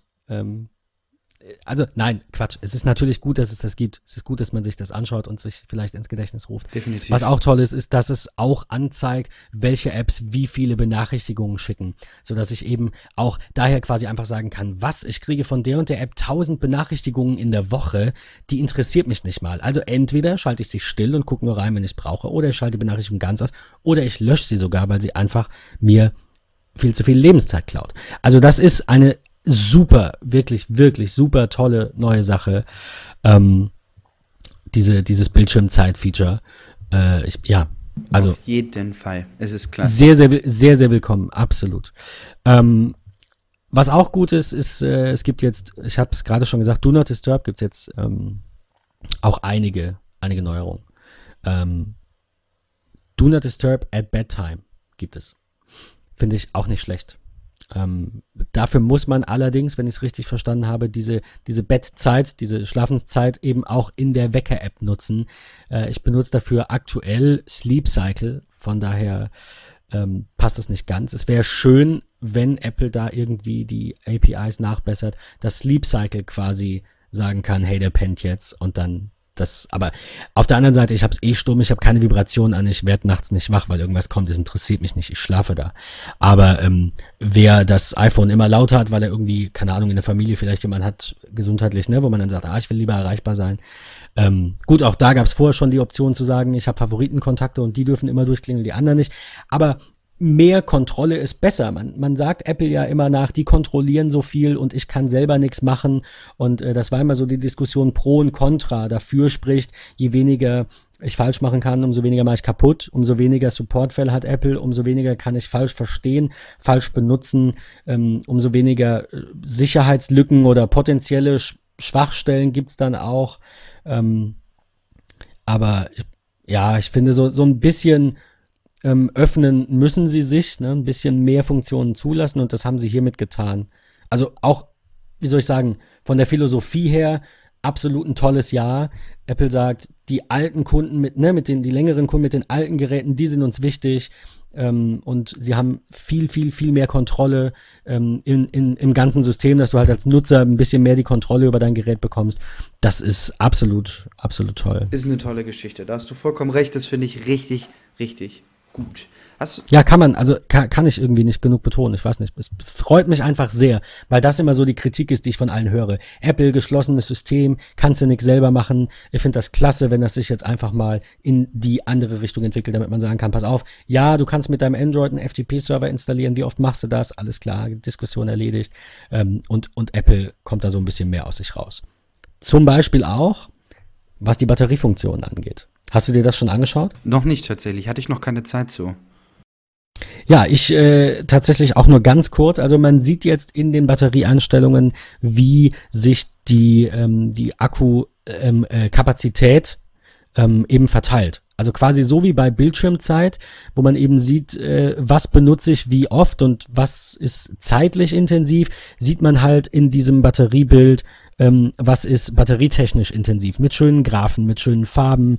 Also ich sehe zum Beispiel ähm, letzte 24 Stunden Bildschirmeinnutzung, also ne, mit, mit gucken, äh, 2 Stunden 34, Bildschirmausnutzung 1 Stunde 46. Dann sieht man die Batterienutzung pro App, die kann man wiederum umschalten auf die Nutzungsdauer und dann sehe ich, ich habe 39 Minuten die Telefon-App benutzt und die hat 21 Prozent verbraucht. Und was ich halt ganz toll finde, ist, dass man auch diesen Graphen hat, der einem anzeigt, wie die Batterie eben wieder geladen wurde zwischenrein. Also man sieht dann bis zu ähm, den letzten zehn Tagen äh, sieht man dann quasi, wie das, wie das so aussieht mit der Batterienutzung. Also den Status für die letzten 24 Stunden, um das jetzt nochmal äh, genau zu sagen. Ähm, ist so eine Linie, ne? wie, so eine, wie so ein Aktienkurs sieht man dann. So, da hast du sie wieder geladen, da war sie bei 100 Prozent, das ist bei mir dann über mehrere Stunden, ah ja, das war, sehe ich jetzt gerade, das war heute Nacht, klar, da hat's geladen, da war es dauerhaft bei 100 Prozent. Und jetzt sieht man, wie es wieder langsam nachlässt. Äh, also schon sehr, sehr cool, auch wieder einfach mehr Info, mehr Info, schöne Graphen, schöne Tabellen, das ist wichtig. Auf jeden Fall. Damit man versteht, was da passiert. Ja, das, das glaube ich auch. Gerade jetzt auch so nach dieser Batteriegeschichte ähm, äh, ist das, glaube ich, echt eine ganz tolle Geschichte, um den Kunden da auch nochmal so ein bisschen mehr Sicherheit zu geben. Finde ich klasse. Und äh, sei nochmal am Rande erwähnt, wir reden hier noch über eine Beta 1. Ich finde, da hat sich sehr viel getan. Ich weiß nicht, ob ich es vorhin schon während des Podcasts gesagt habe, ich glaube schon. Das ist die beste Beta, die ich je hatte. Also von allen Betas, die ich auf allen Geräten installiert habe, ist iOS 12 Beta 1 die stabilste, die schnellste, Wirklich, wirklich. Das stimmt. Super. Auf der anderen Seite muss man natürlich auch sagen, es ist effektiv die erste Beta, die Apple jemals rausgebracht hat für ein Betriebssystem, was zwar eine neue Kennung trägt, was ja aber eigentlich nur Stabilität und Performance aus dem vorherigen ist. Da ist ja wirklich nichts großartig Neues. Es wurde jetzt drin. nicht komplett umgewälzt. Genau, man hätte trotzdem, rein theoretisch auch 11.5 machen können. Also so nach dem Motto. Absolut. Trotzdem, ähm, glaube ich, muss ich dir widersprechen, dass es nicht die erste ist, die so grundlegend was ändert. Das gab es ja auch schon. Äh, ich glaube, iOS 4 oder 5 hat dann, also 2 brachte natürlich den App Store, klar. 3 war dann, glaube ich, gar keine große Änderung, auch optisch nicht. 4 oder 5 war es dann nochmal. Dann kam mit iOS 7, glaube ich, nochmal das, das Flat Design oder war das erst in iOS 8? Ich weiß es nicht. Also du weißt, was ich meine. Es gab schon häufiger ähm, quasi mit der, mit der neuen iOS-Version nicht so viel im Sinne von optisch oder oder im, im, im Kern des Betriebssystems quasi, wo dann auch überwiegend ein bisschen die Apps geändert wurden.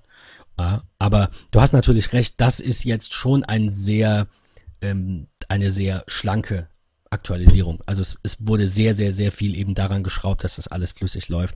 Und dann kann man das auch in der Beta erwarten. Du hast vollkommen Definitiv. recht. Ja. Ich habe noch ein allerletztes Feature, was ich wirklich genial finde. Und das finde ich einfach so wichtig und das macht Apple auch so ein bisschen einzigartig. Ähm, wenn wir so ein paar Jahre zurückdenken, ich glaube 2015 ist es gewesen, da hat Apple das allererste Apple-Produkt auf den Markt gebracht, was von vornherein zu 100% barrierefrei war. Und das war die Apple Watch. Wenn wir dort an, an Voice-Over denken beispielsweise. Das ist wirklich, das ist das erste äh, komplett barrierefreie Produkt. Und wir haben jetzt in iOS 12 die Möglichkeit, und das finde ich richtig toll, wir können unsere AirPods ähm, für äh, Live-Mithören verwenden. Ähm, ich würde ganz, ganz gerne, ähm, Ben, dass du mich da nochmal mit dran erinnerst, ich möchte ganz gerne ein Video mit in den Show Notes teilen.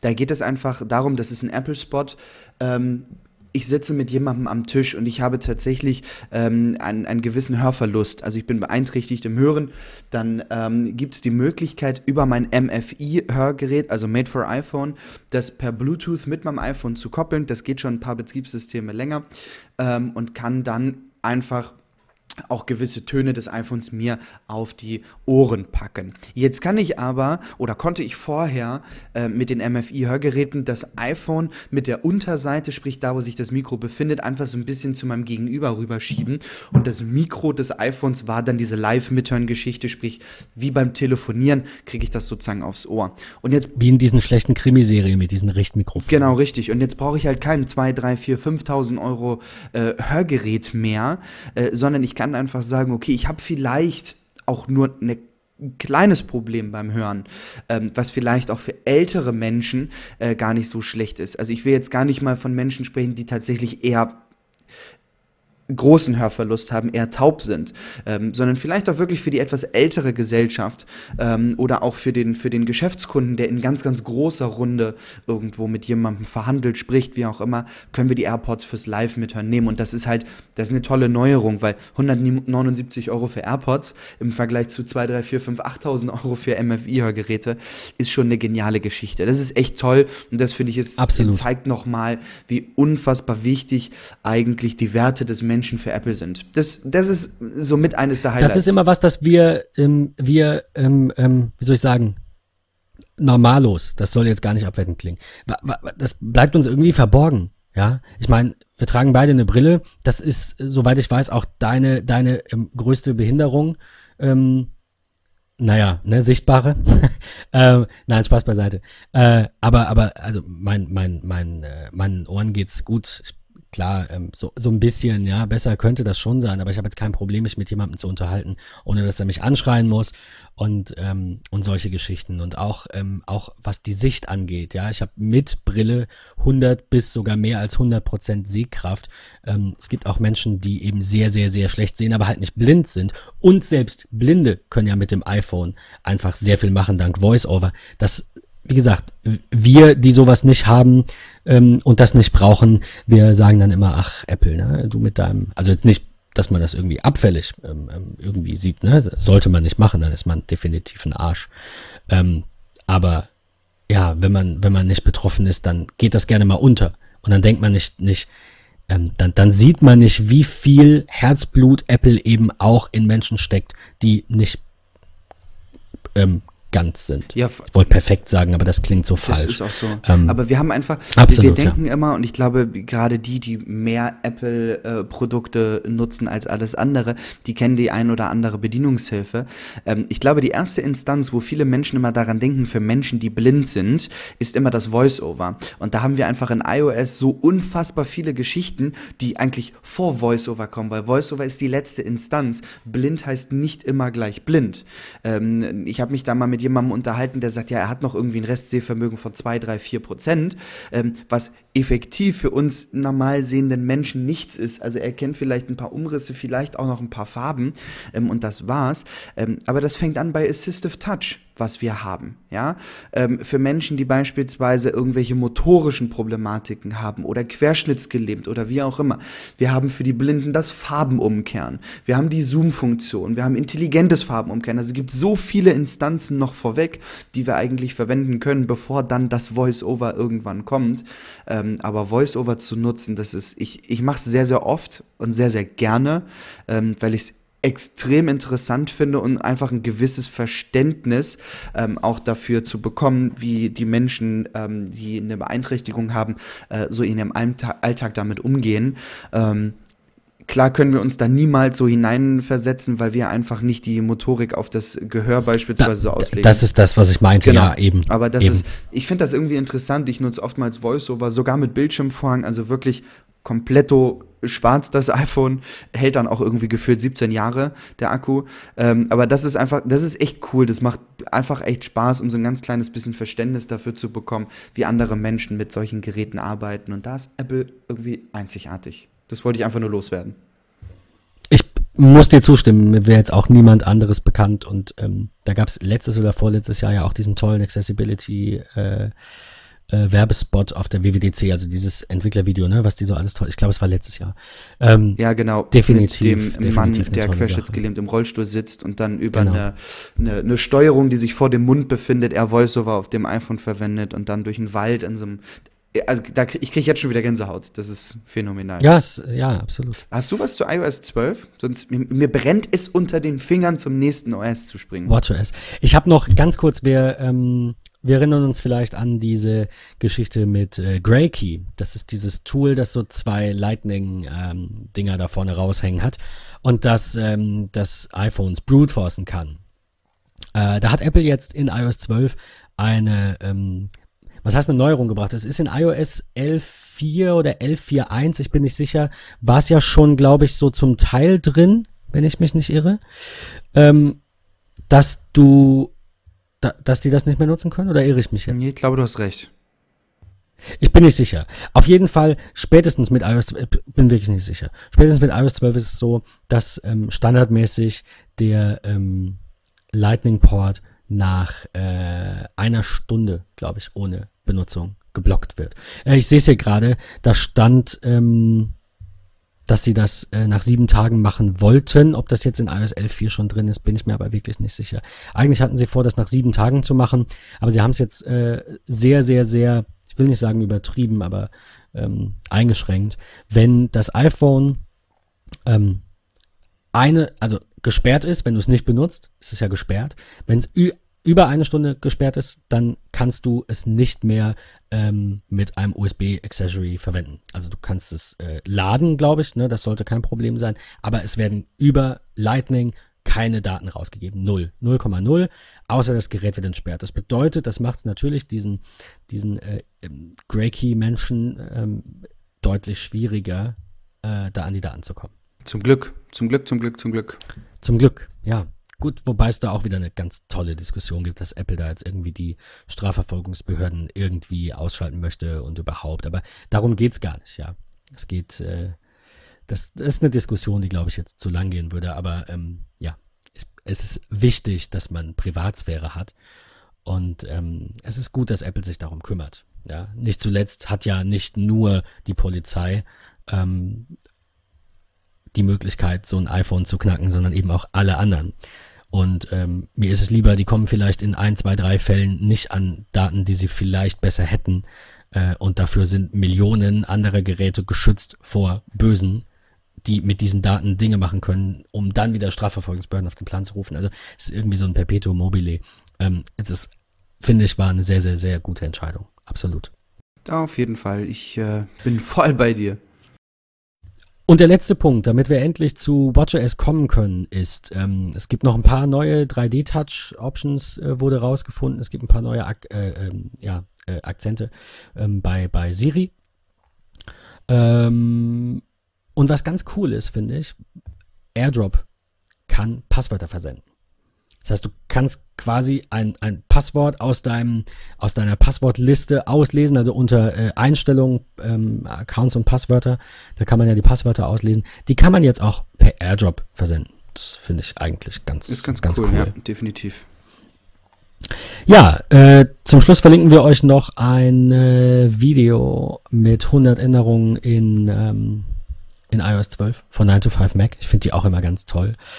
Ähm, so ein bisschen wie, wie das von Verge, was die Kino zusammenfasst, fassen die da halt echt, es geht dann irgendwie, keine Ahnung, 14 Minuten und 100 Dinger, das geht irgendwie alle 5 Sekunden kommt was Neues. Also vielleicht guckt es euch zweimal an, aber finde ich, finde ich ganz, ganz besonders klasse.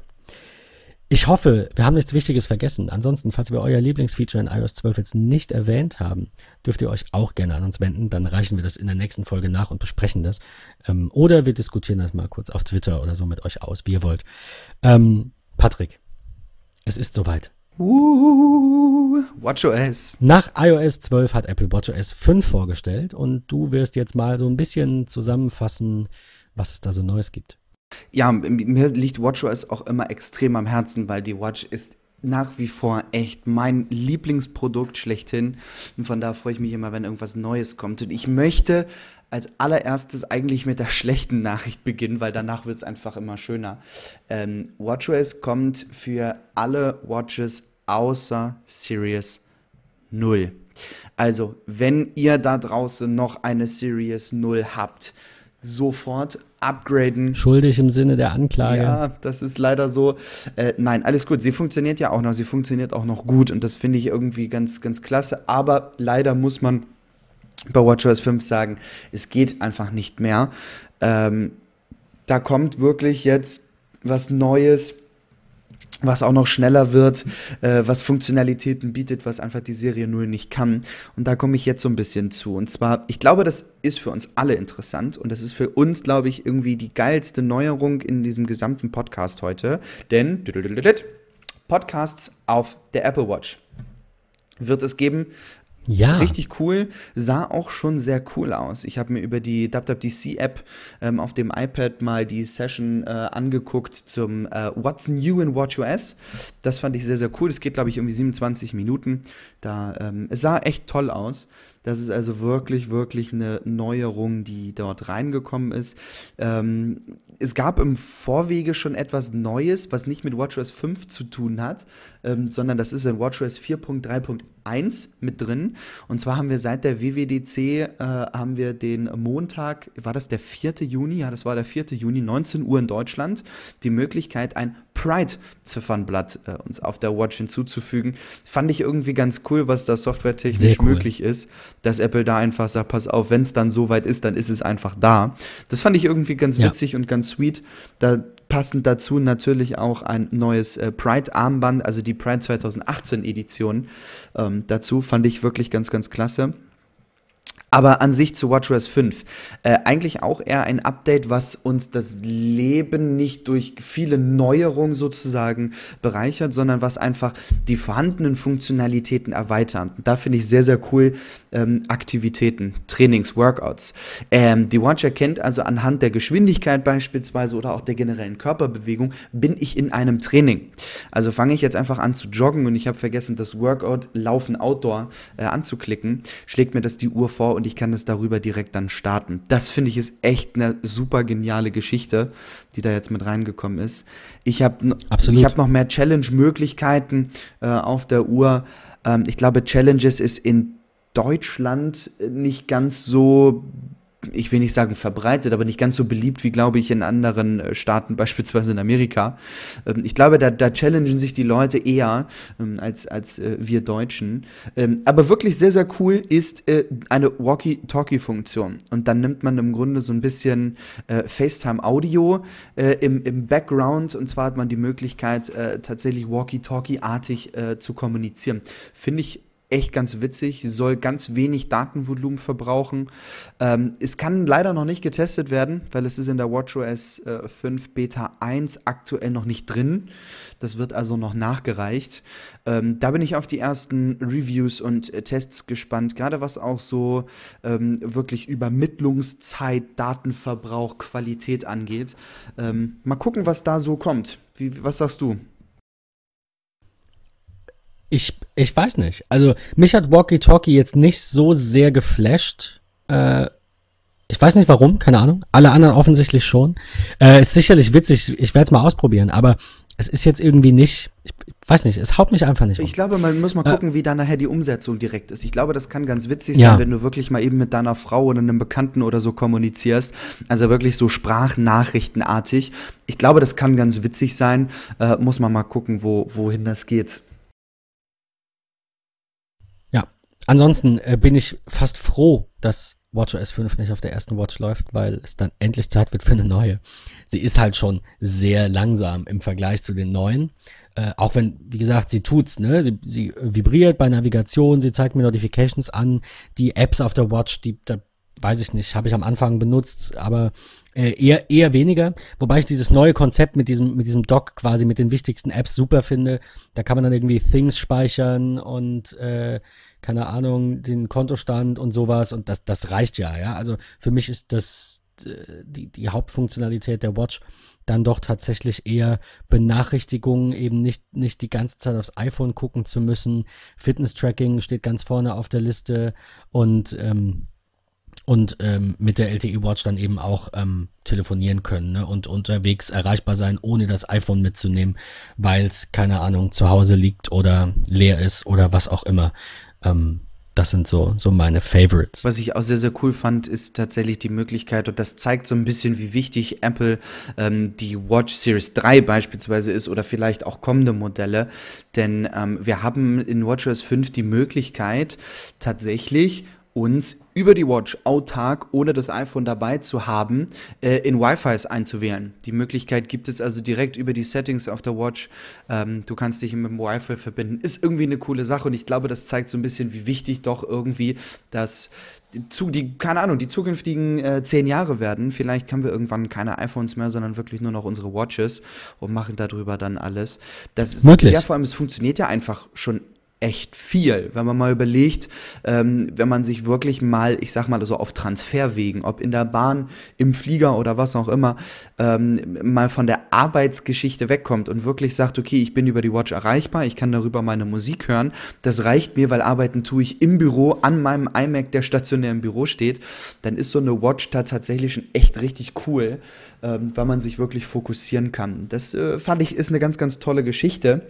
Und wenn ich jetzt so in unsere Liste reingucke, dann haben wir bei iOS 12 eben einen echt wichtigen Punkt vergessen, den wir aber jetzt okay. bei WatchOS 5 einfach noch mit reinpacken können, denn was ich muss ich an der Stelle ganz kurz unterbrechen, weil mir gerade einfällt, es ist natürlich für Menschen, die erreichbar sein müssen, aber eben sich sportlich betätigen, sicherlich auch eine willkommene Definitiv. Sache.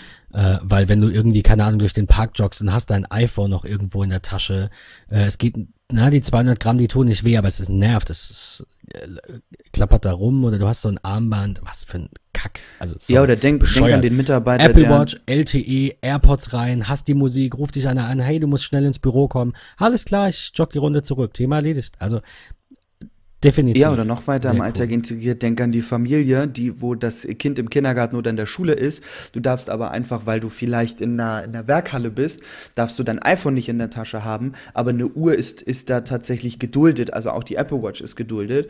Ähm, und jetzt kommt tatsächlich der Anruf vom Kindergarten und dein Kind ist, äh, keine Ahnung, Absolut. von der Rutsche gefallen Stimmt. und äh, müsste jetzt mal ärztlich oder wird ärztlich versorgt. Komm doch mal bitte ins Krankenhaus. Dann ist das schon echt eine, eine tolle Sache. Wobei ich fast davon ausgehe, dass die meisten Firmen, die ein iPhone verbieten, dann auch eine Watch verbieten. Ich kenne aber Fälle, wo es nicht so ist, wo tatsächlich iPhone, Kamera und so, ne. Das größere Problem ist, die Watch kann ja auch ähm, Audio aufzeichnen und wenn es nur über einen Telefonanruf ist, ne, dass du irgendwo anrufst und dann demjenigen da ein geheim äh, irgendwie Gespräch mit Ja, das stimmt. Aber ähm, ja, nein, du hast, äh, du hast vollkommen recht. Es gibt sehr, sehr viele Anwendungsfälle für diese LTE Watch, finde ich. Und ähm, wie gesagt, ich bin froh und werde mir Ende des Jahres, wenn dann eine neue kommt, eine Series 4 mit LTE gönnen. Definitiv. Sehr cool. Wobei es bei mir, muss ich noch sagen, eher die Akkulaufzeit ist. Also Geschwindigkeit ist nicht das größte Problem. Klar, ein bisschen nervig, aber kann ich mit leben, weil so viel mache ich damit nicht. Aber die Akkulaufzeit lässt einfach sehr zu wünschen übrig, was gar kein Vorwurf sein soll. Das ist nach drei Jahren normal. Auch das möchte ich allen Hörern nochmal ins Gedächtnis rufen. Sagt das bitte auch allen euren Freunden und Bekannten. Ich kann es nämlich nicht mehr hören, wenn Leute meckern und sagen, mein iPhone ist zweieinhalb Jahre alt und schon ist der Akku scheiße. Äh, das ist überall so. Das ist einfach die Technologie, die verbaut ist. Und da hat Apple noch mit die beste, mit manchen anderen. Ähm, von daher durchaus normal, dass zwischen zwei und drei Jahren der Akku dann irgendwann in einem Bereich ist, wo es nicht mehr so viel Spaß macht. Definitiv. Also, außer man verwendet es nicht, ist klar. Ne? Ich bin voll bei dir. Ja. Was haben wir bei iOS 12 vergessen? Ja, da komme ich jetzt zu. Denn mein Lieblingsziffernblatt auf der Apple Watch ist nach wie vor das Siri Watch Face. Und da gibt es jetzt die Möglichkeit, sobald wir auf unsere Uhr drauf schauen, muss ich nicht mehr Hey Siri sagen, sondern ich kann sofort eine Frage stellen. Und die Watch guckt, also hört effektiv dann im, äh, ja, im, im äh, angeschalteten Zustand, also Display Wake On, hört es mir zu und ich muss wirklich nur auf die Uhr schauen und sage dann einfach schalte äh, oder ich stelle die Frage, wann spielt das nächste Mal Deutschland bei der WM? Das finde ich ist irgendwie eine ganz coole Funktionalität, muss man schauen, wie es nachher im Alltag ist vielleicht kommen da auch irgendwie fälschliche Antworten. Ich bin in einer Konversation, unterhalte mich und die Frage, die ich gerade meinem Gegenüber gestellt habe, nimmt die Uhr dann mit. Da muss man mal gucken, wie es kommt. Aber wo ich darauf hinaus wollte, ist, wir haben überhaupt nicht über Siri genau, gesprochen. Genau, die Siri Shortcuts. Wie kann das passieren? That's right. ja, bitte. Es wird einfach nach wie vor immer wichtiger. Das merken wir nun auch. Der HomePod kommt nach Deutschland. Ähm, also wir haben dann irgendwie den, den, ich sag mal, den Hauptmarkt eigentlich auch von Apple weltweit ähm, so ein bisschen bestückt. Wir haben die USA, UK, Australia, wir haben Deutschland und andere Staaten.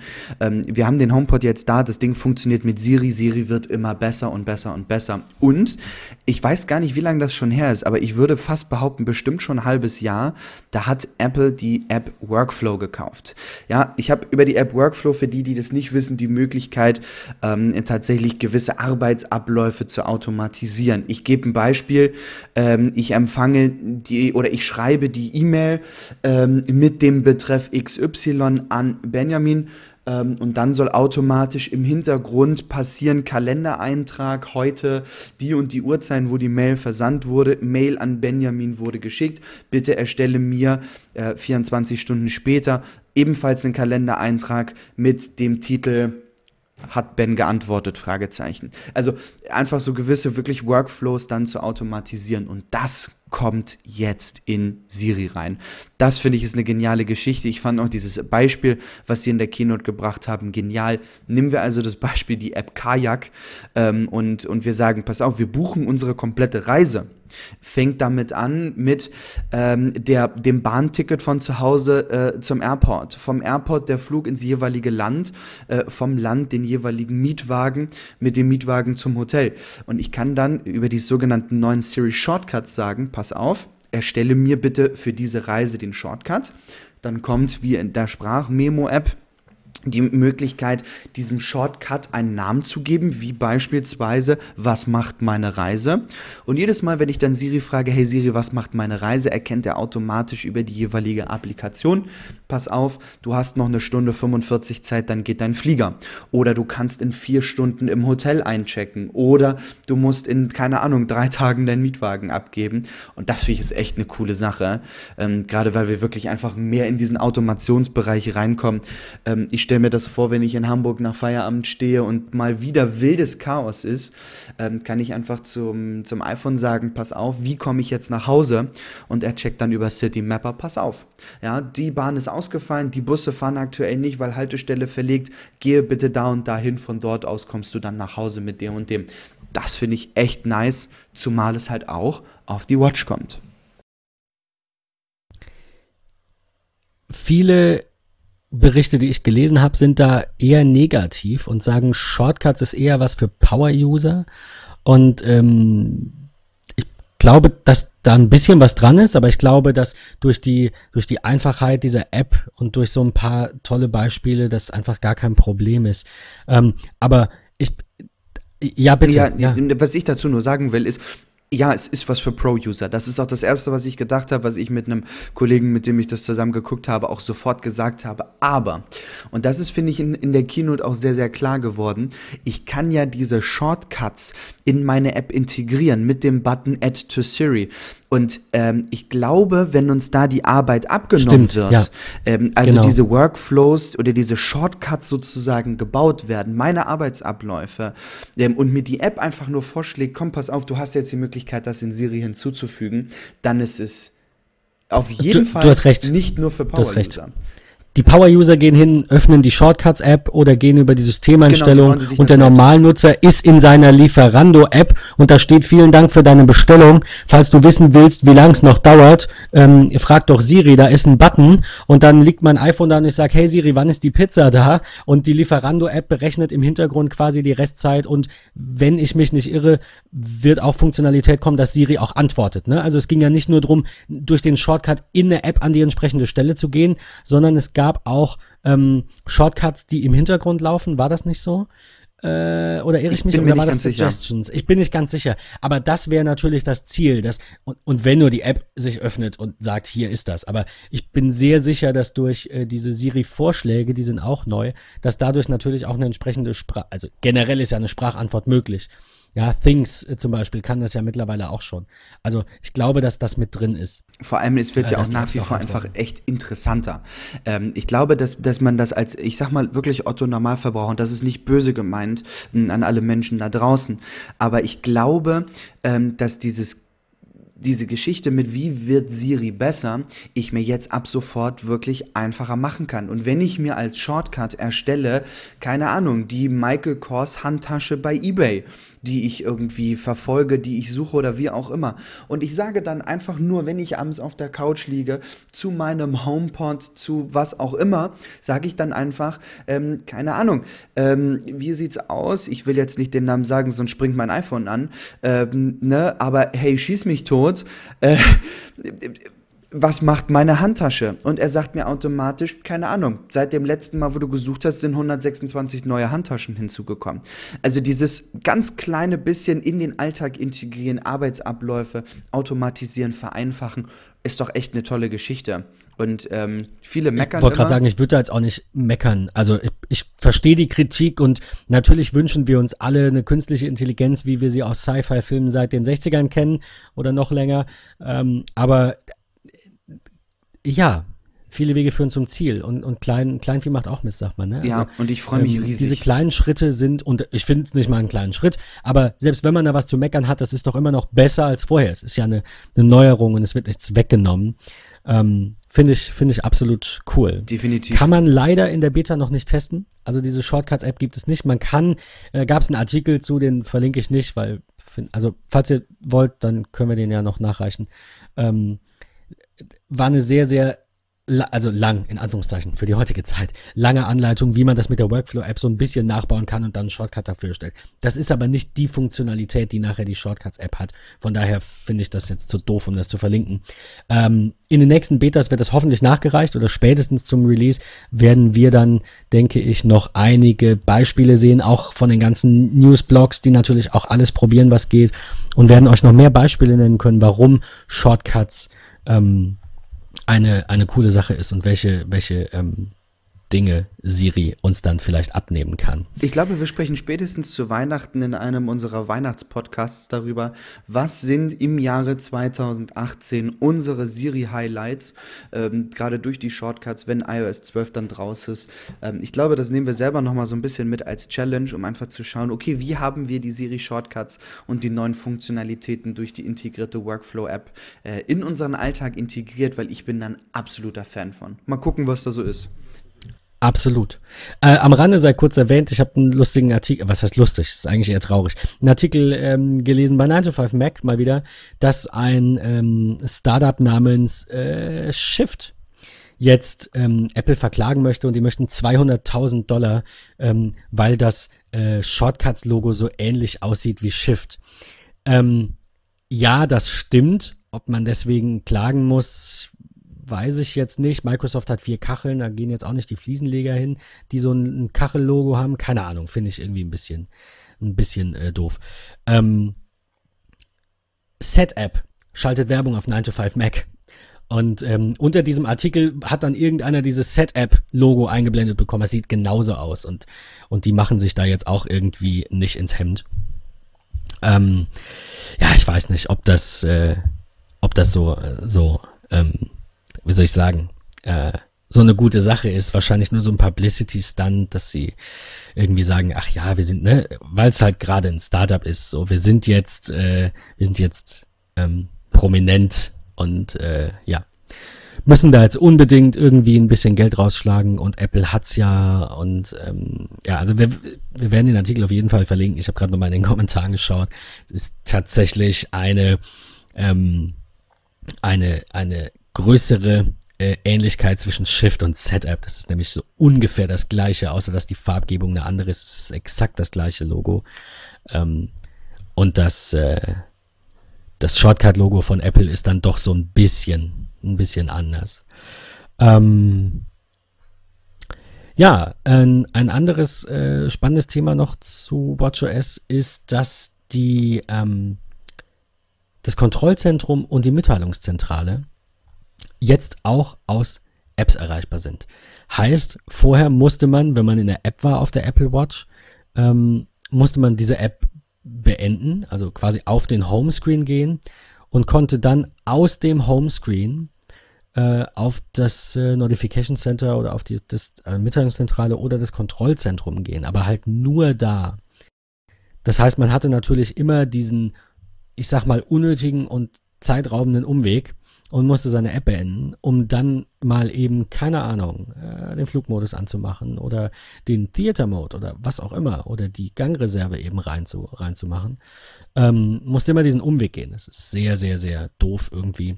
Und Apple hat es jetzt bei WatchOS 5 eben so eingebunden, dass man die beiden auch öffnen kann, während man in einer App ist. Das ist auch eine sehr willkommene Neuerung.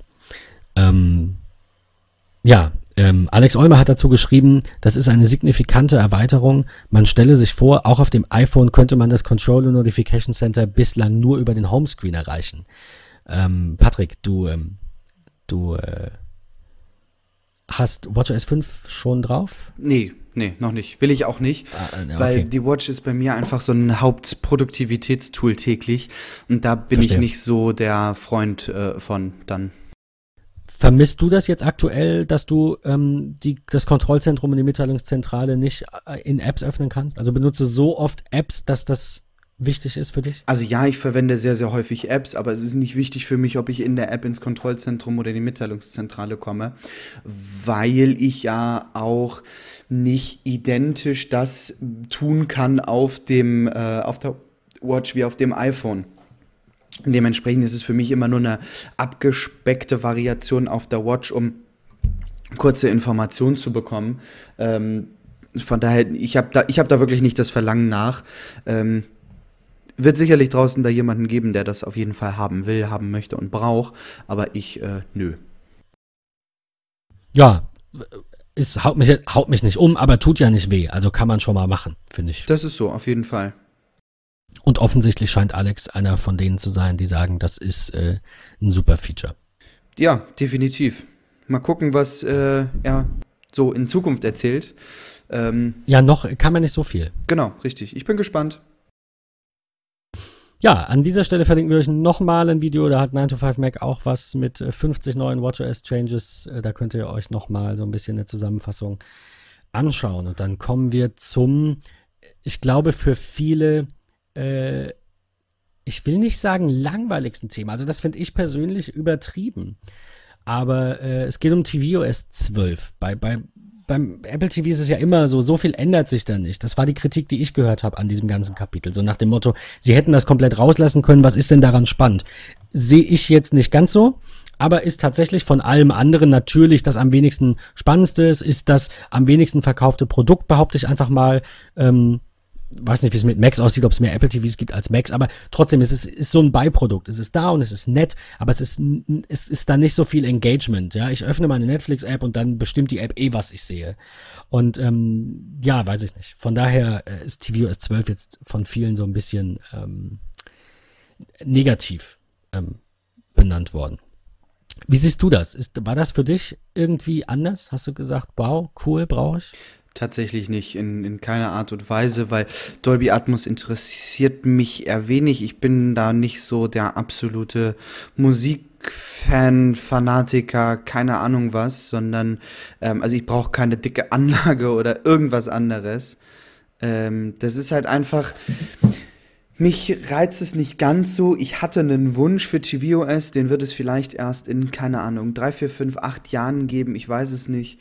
Ähm, aber tvOS ist auch, also ich wüsste nicht, außer meinen einzigen Wunsch, den ich habe, den ich dir gleich erzählen werde, ähm, wüsste ich auch nichts, was man beim Apple TV verbessern will, muss ich ganz ehrlich sagen. Das ist ein Produkt, das läuft. Das ist das, was ich meine. Genau. Ja. Und also ich habe da tatsächlich keine Wünsche, denn alles das, was ich an Wünschen hatte, gibt es durch Applikation. So, das ist halt einfach so. Ähm, Richtig. Es gibt, eigentlich habe ich zwei Wünsche. Einen Wunsch direkt an Apple und einen anderen Wunsch an den Entwickler, aber das war's. Ähm, ich fange ich mit dem Entwickler an, bitte Gottverdammt Netflix, integriere dich in die TV-Applikation.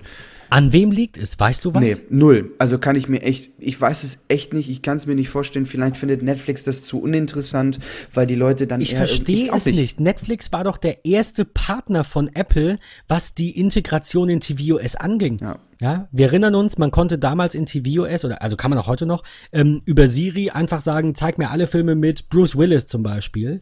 Ähm, und dann geht eben diese, ähm, ich glaube, es ist die Movies-App dann, oder es ist die Search-App, es ist die Search-App, genau, die dann eben alles anzeigt, was mit Bruce Willis ist. Und dann sieht man da direkt, diesen Film kannst du schauen in iTunes oder in Netflix oder, oder, oder. Also da war Netflix der erste, mittlerweile ist, glaube ich, Prime auch drin wenn ich mich nicht irre. Ich bin mir ziemlich sicher, ähm, ja. Bin nicht hundertprozentig, aber ich glaube ja. Ähm, da war Netflix der allererste. Das wurde auf der ähm, Keynote damals auch ganz groß angekündigt, ne, dass Netflix ähm, da, also das, ihr müsst euch das so vorstellen. Wir kennen Apple ja als äh, sehr, ich sag mal, ich will jetzt nicht sagen egoistisch oder arrogant, aber wenn man irgendwo in iTunes einen Song sucht, dann steht da auch nicht, kauf ihn doch bei Amazon. Das heißt, das war schon ein nicht unbedingt zu erwartender Schritt und hat viel Applaus geerntet, dass Apple auf dem TV, äh, äh, Apple TV, eben quasi beim Kauf oder Leihwunsch anzeigt, Alter, du musst das gar nicht bei iTunes kaufen, weil du kannst es bei, äh, bei Netflix streamen. Ja, das ist eine super Sache. Ich habe mich damals auch sehr gefreut und ich glaube, das im Podcast auch sehr lobend erwähnt. Das ist super. Genau darum geht's. Eben zu sagen, hey, wir haben auch iTunes, kaufst dir doch da, wir haben vielleicht Vorteile, aber du hast es eh schon kostenlos, also streamst doch. Deswegen, warum ist Netflix nicht in dieser blöden TV-App drin? Es wäre so schön, wenn ich meine Watchlists aus allen Apps da einfach bündeln könnte. Ganz, ganz einfach. Das wäre auch kein großer Aufwand. Du hast vollkommen recht. Du hast gerade die, die Vorteile von iTunes angesprochen und ich finde, da ist wieder ein einmal klar geworden, der hat einen riesigen Vorteil. Denn erinnere dich an das Apple TV 4K, was rausgekommen ist. Da hat Apple upgrade-technisch for free ja, dir das HD, HDR 4K Upgrade gegeben und jetzt mit dem neuen TV OS 12 kriegst du for free das Upgrade auf Dolby Atmos und das ist das ist eine geniale Sache. Das ist wirklich schön. Absolut. Und, und egal wie cool oder uncool du das selber findest oder das nutzt, so für die breite Masse ist das natürlich immer besser. Jeder sagt, ach, wer, gut, das Einzige, was natürlich stimmt, ist, wer braucht schon 3D. 3D war irgendwie, fand dann doch keiner cool. Aber ich habe einen 4K-Fernseher und es ist einfach geiler bei Netflix, ganz scharf auf diesem Ding irgendwelche, äh, keine Ahnung, Gesichter oder so zu sehen. Also das ist der absolute Hammer definitiv. Das, das wird auch nicht weggehen, das ist klar. Gut, diese Entwicklung gab es auch schon länger, ne? So im Vergleich zu 3D. Äh, Pixel haben sich, oder die Auflösung hat sich immer irgendwie verbessert. Äh, um eben mehr Informationen zu speichern, sei es bei Kameras, bei Computerbildschirmen oder eben jetzt beim, beim äh, gut, klassisches Fernsehen braucht noch ein bisschen. Aber auch da, äh, Sky habe ich gehört, überträgt äh, die, die WM sogar in 4K. Genau, richtig. Ja. So, dann kam HDR, um einfach ein, durch den dynamischen, äh, dynamischeren, ja, war richtig, Bildumfang noch mal ein bisschen ähm, mehr Farbe ins Spiel zu bringen, quasi, ja. Ähm, und ich habe gerade ähm, in einem geteilten iCloud Fotoalbum ähm, habe ich gerade Bilder gesehen von einer Panasonic Cam, die ist ein paar Jahre alt, vielleicht fünf. Die kann natürlich kein HDR, aber macht keine schlechten Bilder. Und Bilder von einem iPhone 7 Plus. Und ganz ehrlich, die Panasonic Cam stinkt ab. Das ist so. Dieses, ja. dieses HDR. Die GoPro hat das, die iPhones haben das, ne? Alle modernen Kameras haben das irgendwie, nur halt die ein bisschen älteren nicht. HDR ist übelst toll. Ich, ich keine Ahnung, kann ich gar nicht in Worte fassen, wie geil ich das finde. Auch diese Bildschirmschoner auf dem Apple TV. Wir hatten gestern wieder jemanden zu Besuch, da kam dieser Bildschirmschoner äh, mit dieser Schneelandschaft und dem, dem leichten Lensflare rechts unten in der Ecke von dem Sonnenuntergang im Hintergrund. Wie bombastisch das aussieht, kann ich, kann ich nicht beschreiben, müsst ihr sehen und zwar auf einem geeigneten Fernsehgerät. Definitiv. Definitiv. Und du hast auch gerade wieder ein Feature angesprochen, was in TV äh, OS 12 neu ist, was wir auch gar nicht mit Richtig. aufgeschrieben haben. Denn es gibt jetzt einen neuen Bildschirmschoner und zwar von der ISS auf unseren Planeten direkt drauf gebügelt. Und das finde ich schön. Das ist echt schön. Aber. Wobei sich Apple damit natürlich auch als Verfechter der Theorie outet, dass die Erde eine Kugel ist, ne? Tja, That's right. Ja. äh, nein, ich habe da letztens ein super, ich, ich hoffe, ich finde das, ich glaube es aber nicht. Ich habe so ein super Comic gesehen, so, tja, ähm, das war irgendwie der, der Schatten des Mondes und wenn die Erde eine Scheibe wäre, dann wäre der Mond halt irgendwie beleuchtet, dunkel beleuchtet. Das fand ich extrem witzig. Ich hoffe, ich finde das. Ja, sehr cool. Ähm, ich will dir noch meinen Wunsch ganz kurz äußern. Ähm, den ich tatsächlich nach wie vor auch noch habe. Ähm, und das zieht sich nicht nur auf tvOS, sondern tatsächlich auch so ein bisschen auf iOS fürs iPad äh, Multi-User. Multi-User wünsche ich mir nach oh, wie ja. vor. Oh ja. Ähm, also beispielsweise Netflix auf dem Apple TV macht es oder generell auch auf, auf in den Apps macht es einfach vor. Ich habe da eine Multi-User-Möglichkeit, indem ich mir verschiedene Benutzer anlege. Und das wünsche ich mir Gottverdammt fürs Apple TV. Denn wenn ich etwas schaue auf meinem Apple TV und ich nehme mal die äh, TV-App ähm, und dann möchte ich nicht, dass jemand, der dann abends am Fernseher sitzt und wenn es meine Frau ist oder die Kinder von wem auch immer oder was auch immer, dann will ich einfach nicht, dass die Serie, die ich vielleicht zeittechnisch nicht zu Ende geschafft habe, weitergeguckt wird und ich nicht mehr weiß, wo ich bin und ich muss scrollen und pff, das finde ich kacke. Von daher, ich wünsche mir Gottverdammt bitte, bitte Multi-User. Ich glaube, dass das bei tvOS ein bisschen schwieriger wird, was die Authentifizierung angeht. Also ich glaube, dass Apple da einfach noch eine Methode entwickeln muss, weil du willst nicht mit der, mit der Tastatur, gut, du könntest mit dem Trackpad natürlich eine PIN eingeben. Okay. So, eine PIN hat auch schon mal, wenn sie vierstellig ist. Kombination über die Apple ID, ja. ja. Wir kennen das doch jetzt schon, wenn du jetzt auf deinem Apple TV irgendwo dich einloggen musst und du bist verbunden, ja. kommt die Push-Benachrichtigung mit Tippe doch über dein iPhone das einfach äh, umbauen. Ah, dass du dich quasi mit dem iPhone authentifizierst am Apple TV. Das, Durch Touch ID oder Face ID? Das erinnert mich, ähm, ja, ja, ja, absolut. Ähm, das erinnert mich, was du sagtest mit dem iPad, erinnert mich an die Classroom-App ähm, wo es ja tatsächlich schon möglich ist, dass Schulen ein iPad geteilt eben ausgeben. Ne? Sie haben jetzt immer Gruppen mit fünf Kindern, da müssen die natürlich nicht, keine Ahnung, bei zehn Gruppen 50 iPads kaufen, sondern die können alle ihre Apple ID im School Manager hinterlegen und können dann eben dieses iPad benutzen mit ihren Apps und ihren Einstellungen. Es gibt es! Apple! Woran hängt's? Fände ich gerade beim iPad super. Und ich verstehe grundsätzlich, verstehe ich den Gedanken, nicht nur aus, aus, aus kaufmännischer Sicht, dass Apple sagt, ja, zwei iPads verkauft ist besser als eins, aber ich verstehe den Gedanken so, das iPad ist ein personalisiertes Device und nicht jeder will sich das teilen. Aber nur weil es Multi-User gibt, heißt es ja nicht, dass ich mir nicht noch ein zweites iPad kaufen kann. Also, warum nicht, gerade bei den, bei den iPad-Größen, die es jetzt gibt, ja, in zwei, drei Jahren haben wir vielleicht Minimum 128 oder 256 Gigabyte, braucht aber kein Mensch, weil wir eben ähm, diese neuen Apple-Formate haben, diese Bild- und Videoformate, die super wenig Speicherplatz fressen. Apps werden optimiert, es werden nur ähm, die, Codes, äh, die Codeteile runtergeladen, die zur Ausführung auf dem spezifischen Gerät gebraucht werden, seit, ich weiß nicht, iOS 9 oder so, schon sehr lange. Ähm, Delta-Updates und Geschichten, OS-Updates sind kleiner. Also wir brauchen nicht so viel Speicherplatz, es wird aber immer mehr. Wir brauchen also prozentual immer weniger. Dann habe ich dann irgendwann 256 Gig iPad und meine Frau auch und meine zwei Kinder auch. Weiß ich nicht. Da machen Familien-iPad, da guckt jeder abends mal eben seine Mails durch oder zockt mal kurz ein Spiel und dann legt man es wieder hin. Also das iPad ist für mich oftmals, also im privaten Bereich, einfach ein klassisches Familiengerät wie ein iMac. Ganz, ganz einfach. Da steht ein iMac zu Hause, da gehen alle mal dran. Wenn du das natürlich geschäftlich nutzt, ist die Diskussion eine andere. Da braucht, braucht finde ich, braucht man nicht unbedingt Multi-User. Wobei es natürlich auch ein Thema ist, wenn du Mitarbeiter hast, die sich das iPad teilen, Außendienstmitarbeiter, die dann vielleicht ihren eigenen E-Mail-Account drauf haben. Da kommen wir dann wieder zum Thema äh, Datenschutz, ja, hatten wir auch in der letzten Folge.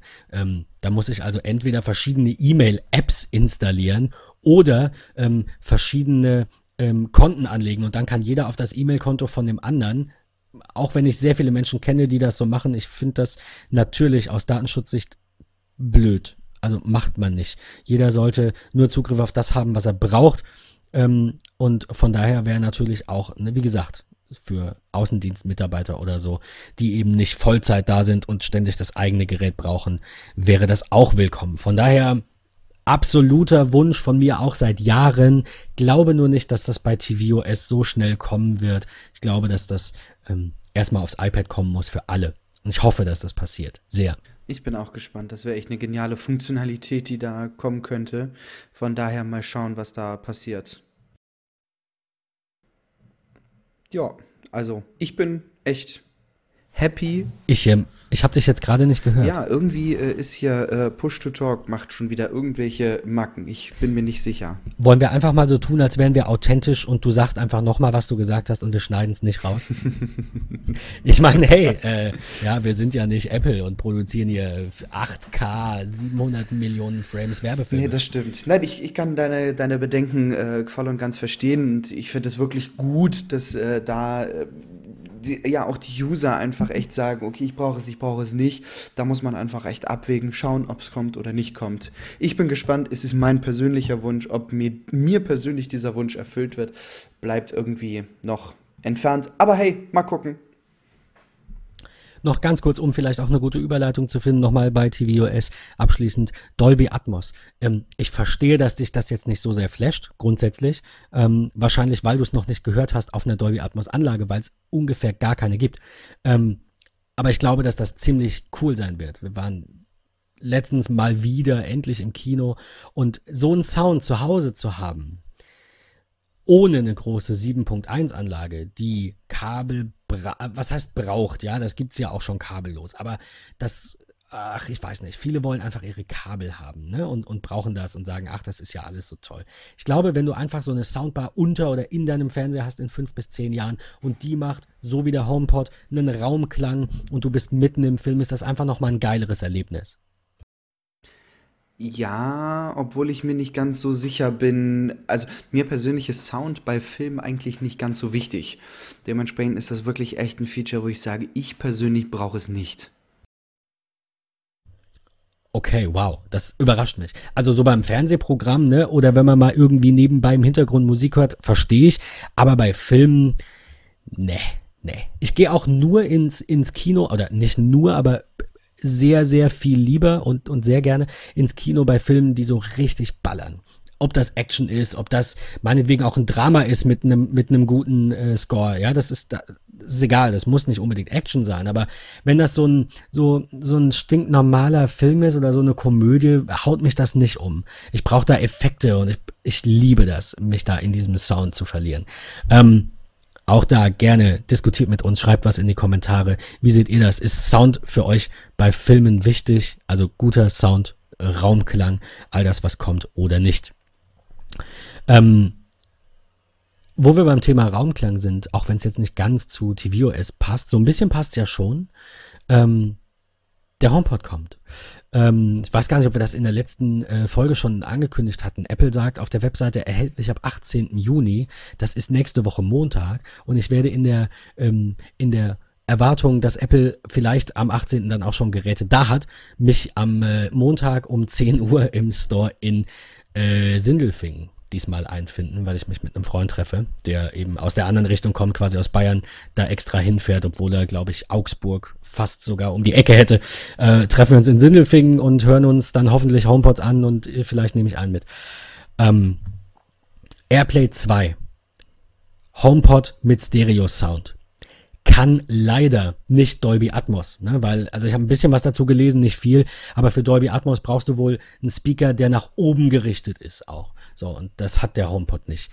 Ähm, ich hoffe ja, dass irgendwann ein zweiter HomePod kommt oder ne, irgendein anderes Audiogerät von Apple, das dann eben Dolby Atmos auch unterstützt, weil ich glaube, das wird nochmal viel geiler.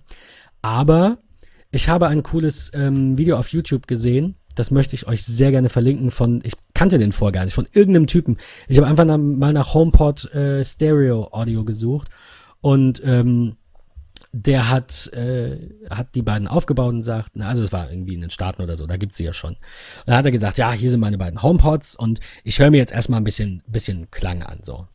Und ähm, klar, ihr müsst bedenken, sein Mikro nimmt das auf, auch wenn das ein gutes Mikro ist. Dann wird das auf YouTube hochgeladen, dann höre ich mir das auf meinem MacBook an.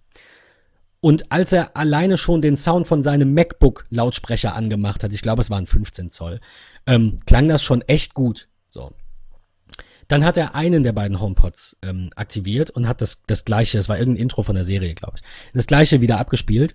Ähm, und du merkst einfach, dass da viel mehr Bass dahinter ist. Ist klar, natürlich kann das MacBook über, über die Mini-Lautsprecher, obwohl die gut sind, nicht so viel Bass raushauen wie ein, wie ein HomePod. So.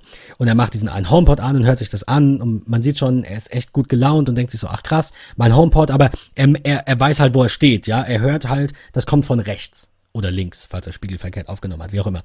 Ähm, und da macht er den zweiten HomePod an und ihm entgleist einfach nur das Gesicht und er starrt und langsam wird's zu einem Lächeln und er freut sich und er ist so richtig geflasht von diesem, von diesem Stereo-Klang.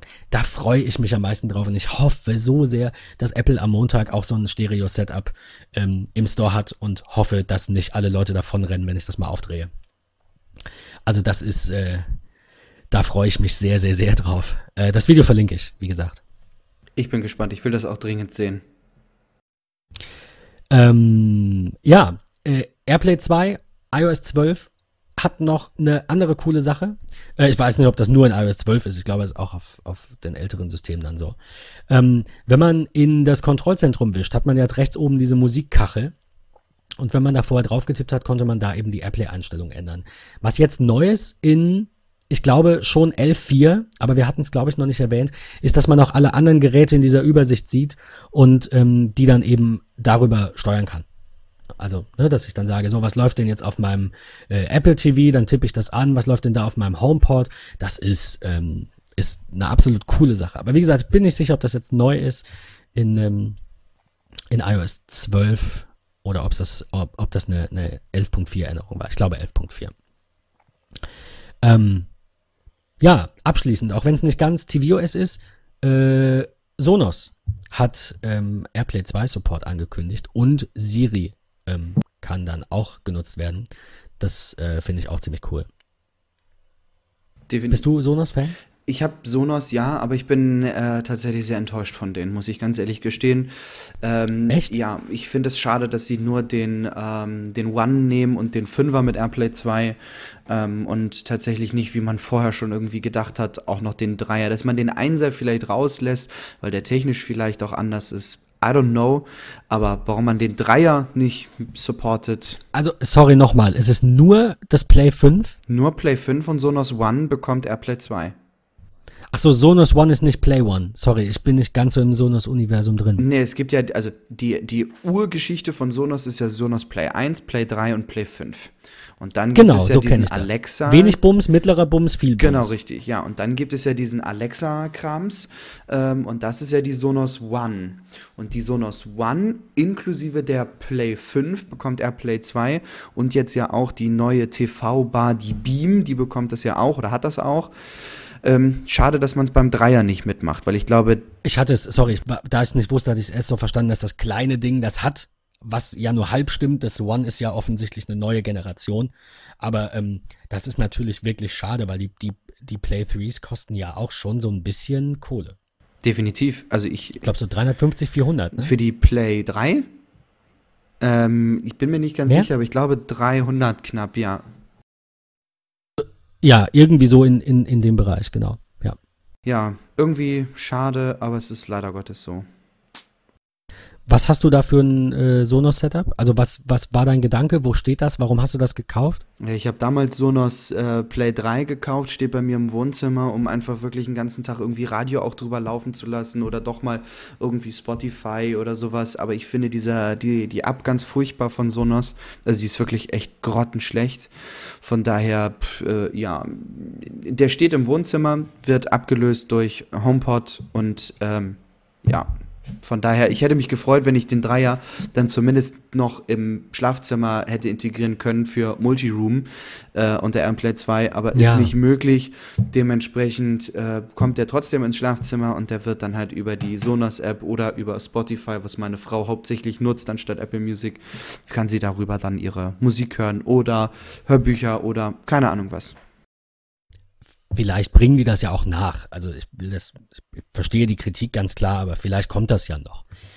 Ähm, ja, äh, ich glaube, das war's so im Bereich TVOS und Audio. Was ich schade fand und was viele andere auch schade fanden, ist, dass es zum HomePod an sich kein Announcement gab. Also der HomePod bekommt ja sicherlich auch, davon gehen wir aus, wenn iOS 12 dann rauskommt, eine HomePod 12.0 Firmware. Ähm, da haben sie jetzt nichts genannt, aber vielleicht wollen sie auch einfach nichts versprechen, was sie nicht halten können. Ne? So Thema AirPower, Ja. Thema, wann kommt der HomePod nach Deutschland, wie lange warten wir auf Apple Pay. Ähm, vielleicht ist das auch einfach der Grund. Ich bin gespannt. Ich bin echt gespannt, aber ich bin bisher sehr aufgeregt vor Montag. Ich werde am Jungfernstieg in Hamburg stehen vom Store und äh, werde auch um 10 äh, ganz groß bibbern und hoffen, einen HomePod zu ergattern. Von daher mal schauen. Ähm, also, wenn ihr Ben treffen wollt, Sindelfing. Wenn ihr mich treffen wollt, Jungfernstieg. Richtig. Ähm, macOS. Da bin ich raus, denn das hat mich persönlich nicht ganz so geflasht. Tatsächlich. Null. Dark Mode Ähm, finde ich nicht ja, interessant. Im, Im Vergleich natürlich, absolut, ja. Ähm, machen wir es vielleicht ein bisschen kürzer als bei iOS. Also macOS 10.14 wird Mojave heißen und ähm, was auch wieder irgendwie, ich weiß nicht. Also ich fand die, die Katzennamen besser, aber wenigstens machen sie jetzt erstmal so ein paar Jahre halt irgendwie äh, Landschaften in Kalifornien. Ähm, das, das ist vielleicht gar nicht so verkehrt. Ähm, wird einen Dark Mode haben. Ähm, wird auch ansonsten nur so leichte ähm, optische Änderungen haben. Was ich aber ganz cool finde, ist, dass man eine Akzentfarbe setzen kann. Also das finde ich wirklich cool. Ähm, da ging ja vor irgendwie nur blau und grau, wenn ich mich recht erinnere. Also entweder blau oder halt keine Farbe, sondern einfach nur Graustufen. Da kann man jetzt irgendwie rot und pink und gelb und grün einfach so ein bisschen mehr ähm, das Ganze optisch anpassen. Ähm, es erinnert mich daran, dass ich irgendwann mal Windows-Nutzer war und mir dieses, diese Dock-App installiert habe, damit da die Symbole immer groß werden unten in dieser Windows-Dock-Leiste. Ach, waren das noch Zeiten. Ähm, ja, ähm, der Dark Mode. Ähm, ich schaue gerade. Fotos, Finder, Calendar, Mail, iTunes, Messages, Xcode, Pages, Numbers, Keynote und so weiter sind dafür schon optimiert. Ähm, in einer der Sessions wurde aber erwähnt, und ich habe mir das angeschaut, wie wenig Aufwand das eigentlich ist, das Ganze anzupassen. Drei, vier neue Bilder rein und ähm, dann die App erstellen und zack kann die den Dark Mode. Also ich finde das eine tolle Neuerung. Ich finde, ich, ich glaube nicht, dass ich das viel nutzen werde. Bin nicht sicher, aber ich, keine Ahnung. Ähm, was jetzt im Moment natürlich daran liegt, ich habe natürlich die Beta installiert, wie jedes Jahr. Was jetzt im Moment daran liegt, dass ich, ähm, dass die Apps das einfach noch nicht unterstützen und ich es irgendwie blöd finde, wenn du so einen Dark Mode hast und alles ist noch hell, weil ich benutze ja nicht nur Apple Apps. Ähm, aber in einem halben Jahr sieht die Sache natürlich anders aus und vielleicht mache ich das dann. Wofür es ganz cool ist, ist natürlich für die, für die ganzen Nachtmenschen, für die Programmierer, für die Grafiker, für die, die nachts arbeiten und einfach ein dunkle, eine dunkle Bildschirmumgebung brauchen in ihrem Job. Cutter und irgendwie sowas in der Richtung. Dafür, da, das finde ich super eigentlich. Ähm, nur wie gesagt, ob ich selber nutze, kann ich nicht sagen. Ähm, was sehr cool ist, ist äh, dynamische Wallpaper anhand der Uhrzeit, wenn, eu, wenn macOS euren Standort kennt und dann auch weiß, ob da gerade die Sonne aufgeht oder untergeht, dann kann ein Wallpaper aus mehr, besteht aus mehreren Bildern quasi, ist ein eigenes neues Format von Apple und, ähm, und kann sich dann eben dynamisch ändern. Ganz. Aber das ist alt. Ja, cool. Wie das ist alt. Check out your Apple Watch. Düdüm. Ach so, ja, aber auf, auf macOS gab es es nur mit Third-Party. Definitiv, genau, ja, aber es ist im Grunde eine ältere Technologie, die man jetzt in Mac sozusagen integriert hat. Ja. Das ist beispielsweise eine Geschichte, wo ich sage, brauche ich nicht unbedingt. Werde ich mir bestimmt mal angucken für zwei, drei Tage. Nein, das ist, nein, nein, das natürlich nicht. Oh Gott, auch diese neuen Hintergrundbilder, die mal kommen, die sehen super aus, aber das ist jetzt nichts. Wenn das macOS Geld kosten würde, würde niemand sagen, ich gebe jetzt 50 Euro dafür aus, unbedingt diese Wallpaper zu haben. Das sind so die, die netten Kleinigkeiten. Was ich cooler finde, sind Desktop-Stacks. Das finde ich wirklich eine nette Neuerung, weil ich äh, die Dinge, die ich eben noch ablegen muss oder gerade Screenshots immer sehr oft auf dem Desktop habe. Ähm, und Stacks kann die, ähm, die Dateien auf dem Desktop eben ähm, quasi zusammenfassen. Also Stack heißt ja Stapel. Ähm, man sieht dann halt einen Stapel von zum Beispiel Bildern, wenn man nach Typ sortiert. Oder wenn man nach Tag sortiert, hat man halt einen ne, Tag 1, einen roten Tag, einen grünen Tag, einen gelben Tag auf dem Desktop. Und wenn man das anklickt, klappt er alle Dateien aus. Ähm, ist cool, ist natürlich auch kein Must-Have, man kann Dateien auch in Ordner verschieben, aber für mich ist es wirklich nett, dass diese Bildschirmfotos nicht mehr den halben Desktop einnehmen, äh, sondern eben nur noch irgendwie an der Seite liegen.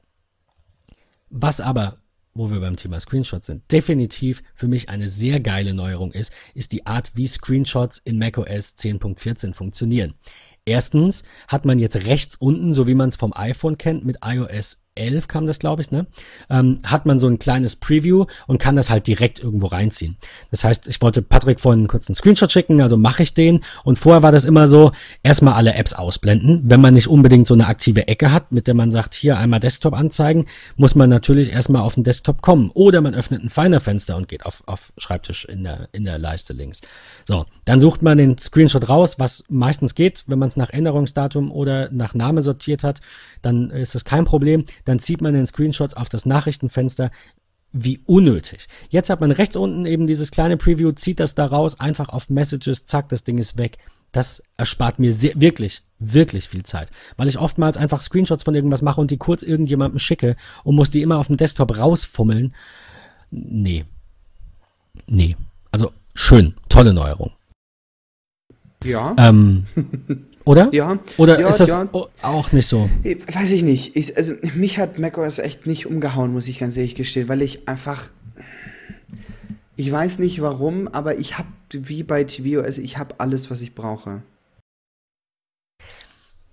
Verstehe ich. Verstehe ich. Allerdings ähm, fällt mir noch eine Funktion ein, die wir sicherlich nicht zwingend brauchen, aber andere. Die, ähm, das Erstellen von PDFs ist immer so ein bisschen versteckt. Also was heißt versteckt? Ich meine, man muss es nur drucken und dann gibt es einen PDF-Reiter. Das ist super.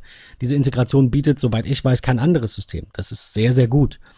Aber diese Quick Actions in der Finder-Leiste quasi, die jetzt neu kommen, die finde ich für den Otto-Normalnutzer absolut sinnvoll, mal eben ein Bild zu drehen, ohne das groß zu öffnen. Klar, wir gehen einfach hin, haben unsere Shortcuts, unsere Automator-Workflows und wissen, in welcher App wir was machen. Aber der normale Nutzer hat einfach seine Bilder und sagt, warum ist das jetzt nicht richtig rum?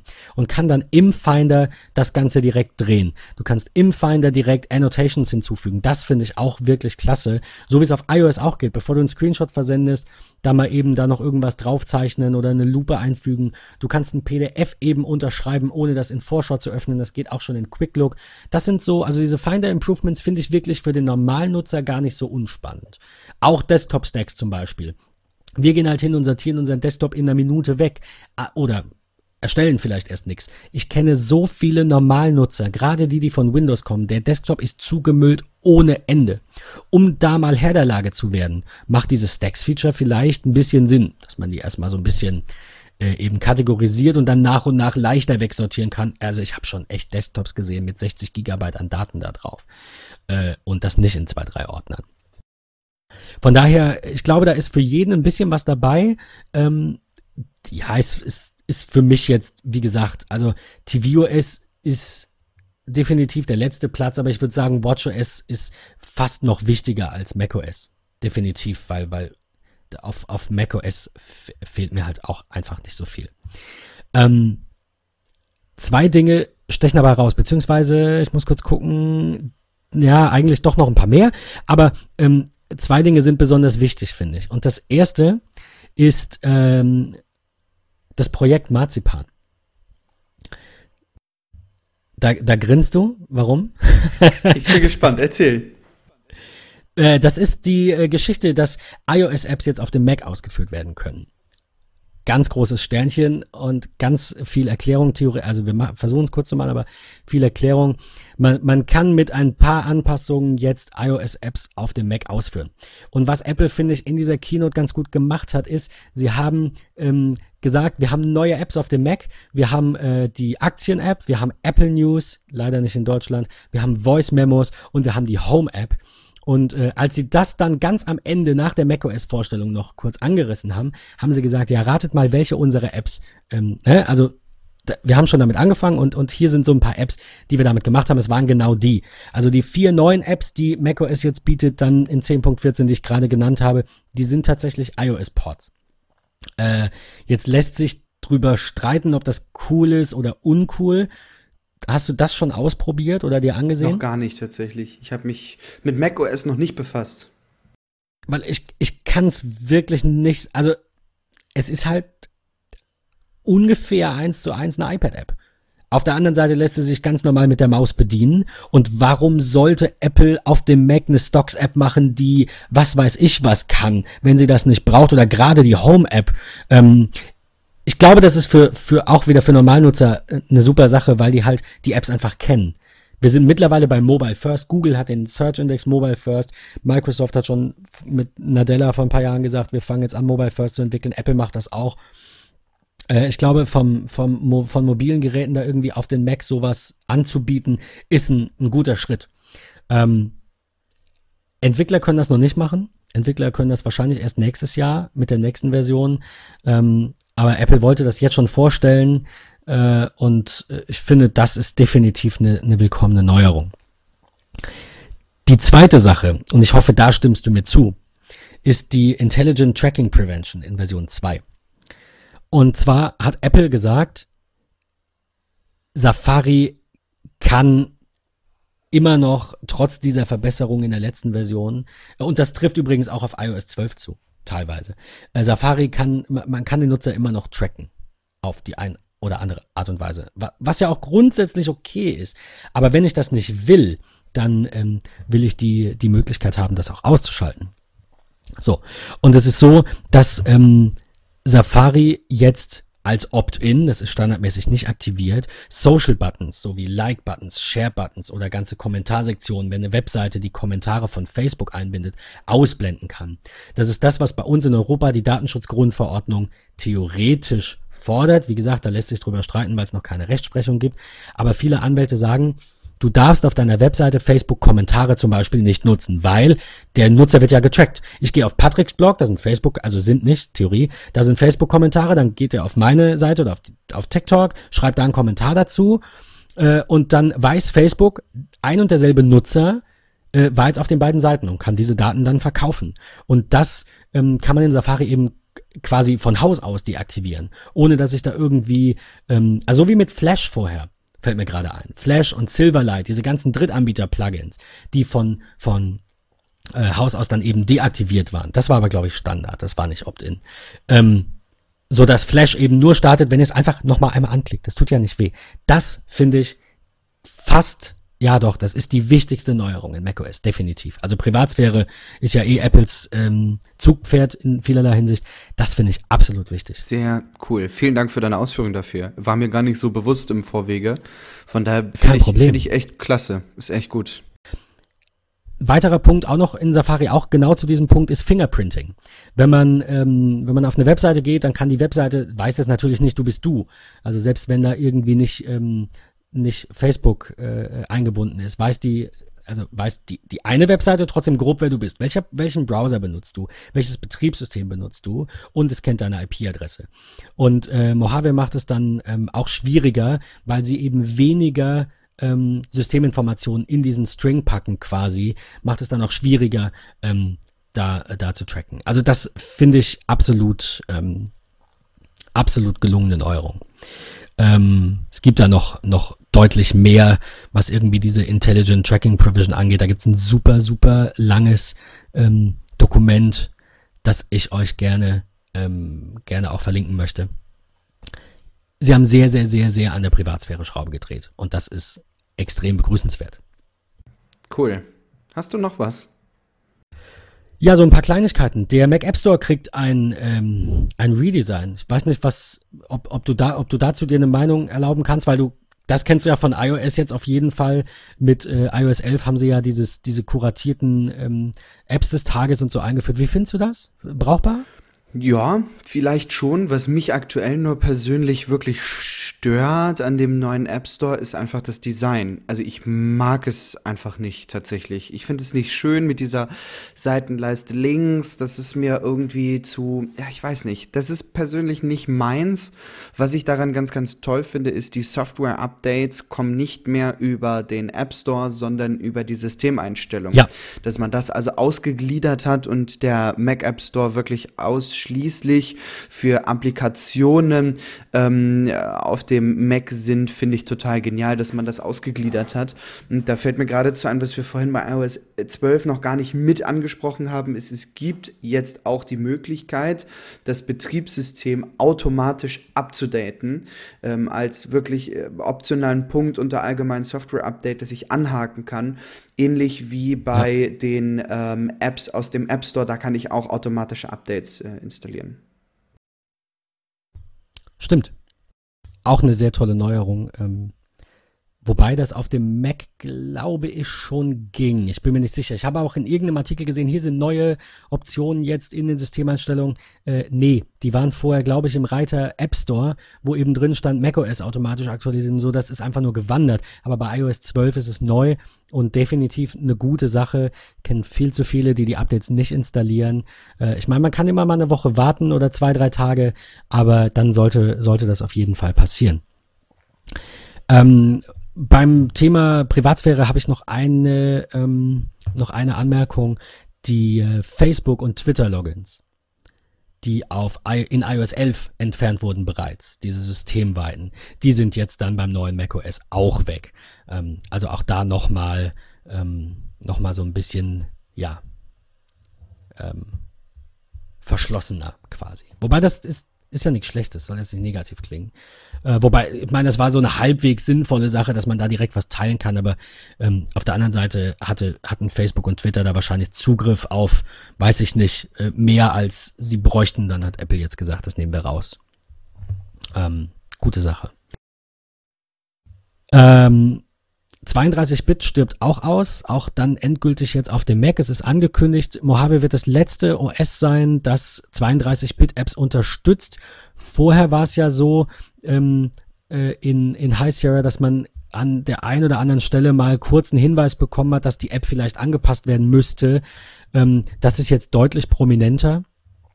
Ähm, das heißt, ich kriege eigentlich bei jeder App, bei jedem Start direkt, äh, direkt so ein, so ein äh, Fenster. Also bei ähm, 10, 13, 4, ich schaue gerade mal nach, bei 10, 13, 4 war es so, wenn man eine 32-Bit-App öffnet, da kommt dann eine Meldung, die App ist nicht für deinen Mac optimiert, äh, sagt dem Entwickler doch Bescheid.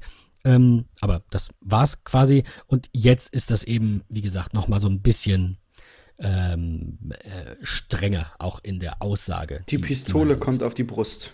Die, du sagst es, die Pistole kommt auf die Brust. Das ist aber grundsätzlich auch nichts Schlimmes. Es ist eine willkommene Weiterentwicklung. Es ist immer schade um die alten Apps, die nicht mehr laufen. Ganz klar. Aber ähm, wo wir wieder beim Thema sind, äh, Phil, falls du das hörst, hallo. Ähm, Phil hat letzte, letzte Folge danach gesagt, oh, ihr redet darüber, was an Abos gut sein soll. Krass, da muss ich mal reinhören. Ähm, könnten wir eine eigene Folge drüber machen, nochmal über die Diskussion pro und contra Abos. Aber das zeigt es eben auch wieder. Ja? Wenn ich irgendeine App einmal kaufe für fünf Euro, äh, dann äh, darf ich mich nicht wundern, wenn die nach sieben Jahren nicht mehr läuft.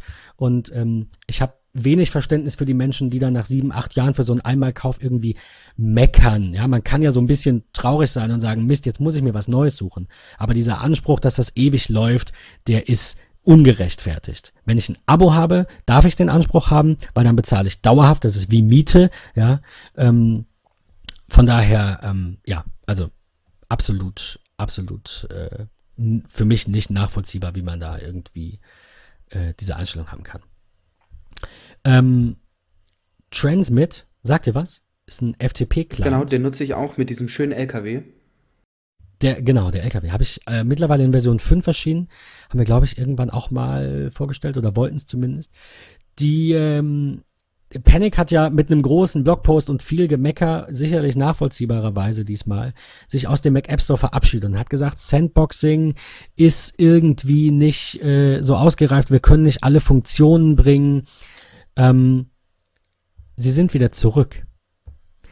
Transmit wird bald im Mac App Store zurück sein, also im Herbst, äh, wenn ähm, die Sandboxing-Funktionen quasi ähm, oder wenn die Transmit-Funktionen trotz Sandboxing alle genutzt werden können. Also sie wollen halt nicht im Mac App Store die gleiche App anbieten, die aber weniger kann. Wie bescheuert ist das? Das war so die Kernaussage. Absolut nachvollziehbar. Ähm, was wir leider noch nicht wissen ist, was sich ändert. Denn es hat noch niemand gesagt. Und ich habe mir jetzt nicht alle WWDC-Sessions angeschaut. Aber Panic wird einen Blogpost ähm, noch nachreichen. Den können wir dann in der nächsten Folge nochmal kurz besprechen zu dieser, zu dieser Sache.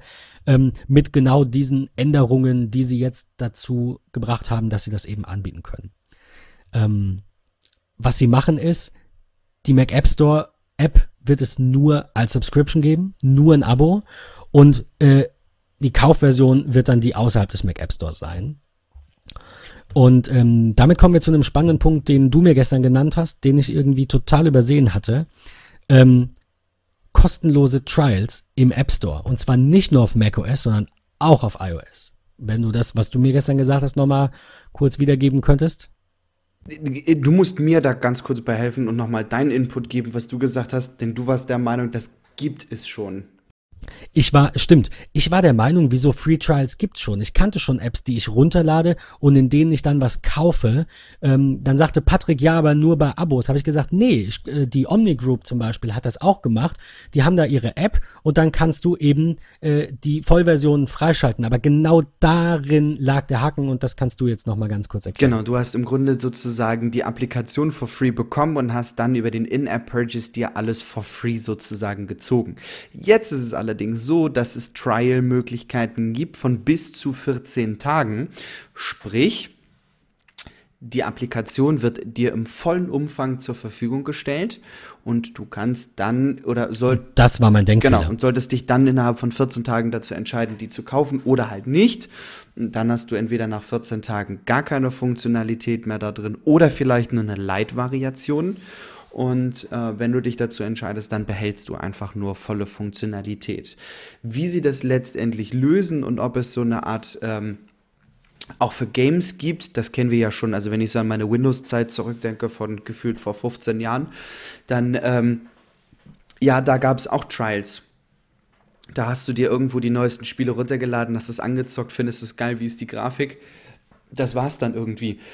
Ob das auch so auf dem iPhone in den App Store kommt, mal gucken, weil ich sehe da als Gefahr, wenn wir jetzt mal auf die E3 schauen, da ist jetzt beispielsweise die Elder Scrolls, äh, was kommt ähm, vermutlich September, Oktober irgendwann, wenn die da sagen, pass auf, ja, Free, äh, Free ähm, Trial-Version, äh, volle Funktionalität sieben Tage. Du setzt dich dann aber wirklich hin und suchtest diese sieben Tage durch, bist mit dem Game fertig, sagst du, jo, da, vielen Dank fürs Trial und fertig. Ähm, muss man dann immer schauen, also wenn es wirklich ein Vielleicht reines Offline-Game ist. Sie sind doch aber nicht gezwungen, sieben oder 14 Tage zu nehmen. Sie können doch auch sagen, du hast einen Tag Beispielsweise, Zeit. genau, aber das So, und dann kommst du vielleicht drei Level weit von 100 oder so. Also, genau, das ist die ne? Idee, die ich, was ich halt meinte. Da muss man dann dem Entwickler ja. sozusagen die Freiheit geben und sagen, nö, ich mache das nur einen Tag. Ähm, muss man einfach mal schauen, wie das ist. Vielleicht sind das, ich glaube, interessant wird das dann nachher für Games, die auch eine Online-Variation bieten. Also stell dir vor, The Elder Scrolls hat einen Offline-Part, Singleplayer, aber auch eine Multiplayer-Geschichte und du kannst es dann vielleicht, ja, in deinen sieben Tagen Trial durchsuchten und bist dann fertig mit dem Game. Äh, aber nach sieben Tagen, du hast das Game dann nicht bezahlt, gibt es nicht die Möglichkeit zu sagen, okay, ich nutze jetzt den Online-Vorteil, weil ich aus dem Trial raus bin. Also das finde ich ist echt eine coole Geschichte.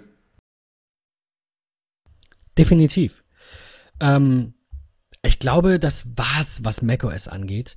Ähm, eine Sache, weil du vorhin Wunsch geäußert hast, ich habe auch einen.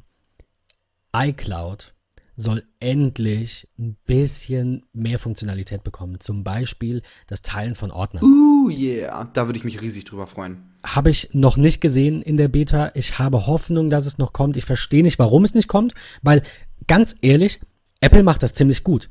Das ist wie Apple Music versus Spotify. Ich finde, iCloud Drive und Dropbox kannst du nicht unbedingt vergleichen, weil es ein bisschen anders funktioniert. Aber bei Dropbox kann ich Ordner teilen und bei Apple geht das nicht und das ist schade. Ansonsten ist diese Cloud-Einbindung bei Apple extrem gut. Also ich habe nichts zu meckern. Es funktioniert alles. Ohne Probleme. Ähm, also das würde ich mir wünschen. Das wäre mein großer Wunsch. Vielleicht kommt es noch in 10, 14. Vielleicht kommt es dann erst mit, keine Ahnung, macOS 11 oder so.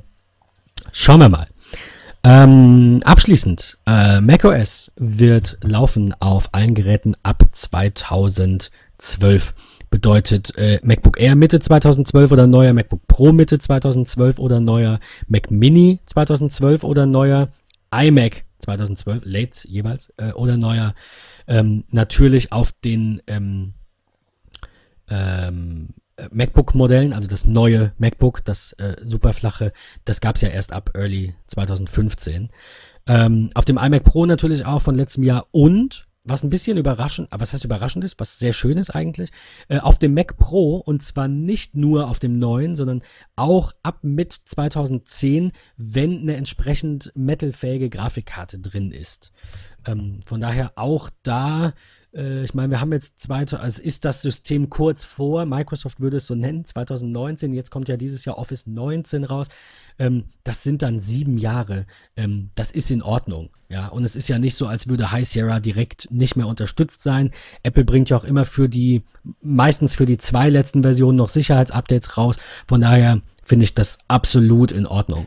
Weil mit einem zehn Jahre alten Gerät kannst du irgendwann auch einfach nicht mehr arbeiten. Das ist so. Selbst privat Was nicht. mir gerade noch einfällt zu äh, Mojave ist, äh, hast du APFS angesprochen? Nee, stimmt. Ja. Das ist, und es sind ein paar andere Dinge untergegangen. Ähm, jetzt, wo du sagst, Safari zum Beispiel ähm, bekommt die Funktionalität der alten Extensions gestrichen, ist auch, nee, wo wir beim Thema Sicherheit waren, sicherlich eine, eine, eine äh, gelungene Neuerung. Diese App-Extensions funktionieren mittlerweile anders, sicherer, ich glaube auch sandboxed und die alten ähm, Safari-Extensions, die man über diese Gallery nachinstallieren konnte, die fliegen raus. und wir ähm, haben Favicons in äh, Safari. Stimmt, also, das ist wirklich cool. Ich finde es auch ziemlich cool zur Orientierung. Nicht, weil man es unbedingt braucht, aber ganz ehrlich, ich habe sie an und ich frage mich, wie ging es die ganze Zeit ohne. Hat mich wirklich genervt. Also nicht so sehr, dass ich Safari nicht nutze, weil ich halt einfach Privatsphäre und diese Integration in iCloud super fand mit diesen iCloud-Tabs und die Geschichten. Aber hat schon ein bisschen genervt, muss ich ganz ehrlich sagen. Von daher, tolle Neuerung. Ich habe da eine Frage an dich, bevor wir zu AMPFS übergehen. Favicons ja. ähm, an der Safari, auch in, in der Lesezeichenleiste? Ähm, ähm, ich, ich würde gucken, aber ich möchte jetzt an meinem Mac nichts machen und dann geht wieder irgendwas nicht. Äh, ich glaube ja. Das wäre ziemlich cool, ich weil ich bin echt so ein Lesezeichen. iPad, weil da geht's ja, auch. Ähm, Sekunde. Dim, dim, dim, dim, dim, dim, dim, dim, dim, dim, dim. Ich weiß, wo geht das denn? Kann man das Echt? Ist das hier nicht irgendwo? Keine Ahnung. Ich finde die gar nicht auf dem iPad. Ich glaube auch nicht, dass es das auf dem Ach, iPad Symbole in gibt, Tabs oder? anzeigen. Doch, doch, doch, doch, doch. Symbole in Tabs anzeigen heißt es. Da ist es. Ah. Sie nennt Symbole und nicht Favicons. Äh, also, Lesezeichenliste hattest du gesagt. Nein. Okay, danke fürs Feedback, weil das hätte ich nämlich cool gefunden. Schade. Aber immerhin ähm, auch in der äh, Tab-Leiste, die ja auch sehr klein sein kann. Und dann hast du da nur Titel und scrollst da durch und jetzt erkennst du schnell dieses Symbol. Also das, das finde ich schon, schon cool. Ähm, APFS, sagtest du, das ist jetzt auch auf äh, für Fusion Drives freigegeben. Genau, das, darauf richtig. Und, und, für HDDs ja. auch, ne? Für reine HDD-Configs, ja. Ja, äh, es wurde Zeit. Ich meine, sie haben sich ein bisschen Zeit gelassen. Sie haben es sicherlich auch optimiert für die langsameren Platten. Es war ja grundsätzlich optimiert für schnellen SSD-Speicher. Ähm, ja, sehr, sehr coole Neuerung. Und ich glaube, damit wären wir auch mit macOS durch. Oder fällt dir noch irgendwas ein, was du am Rande aufgeschnappt hast? Tatsächlich nicht. Ich bin ähm, doch ein bisschen überrascht, was du mir alles so zu macOS beibringen konntest.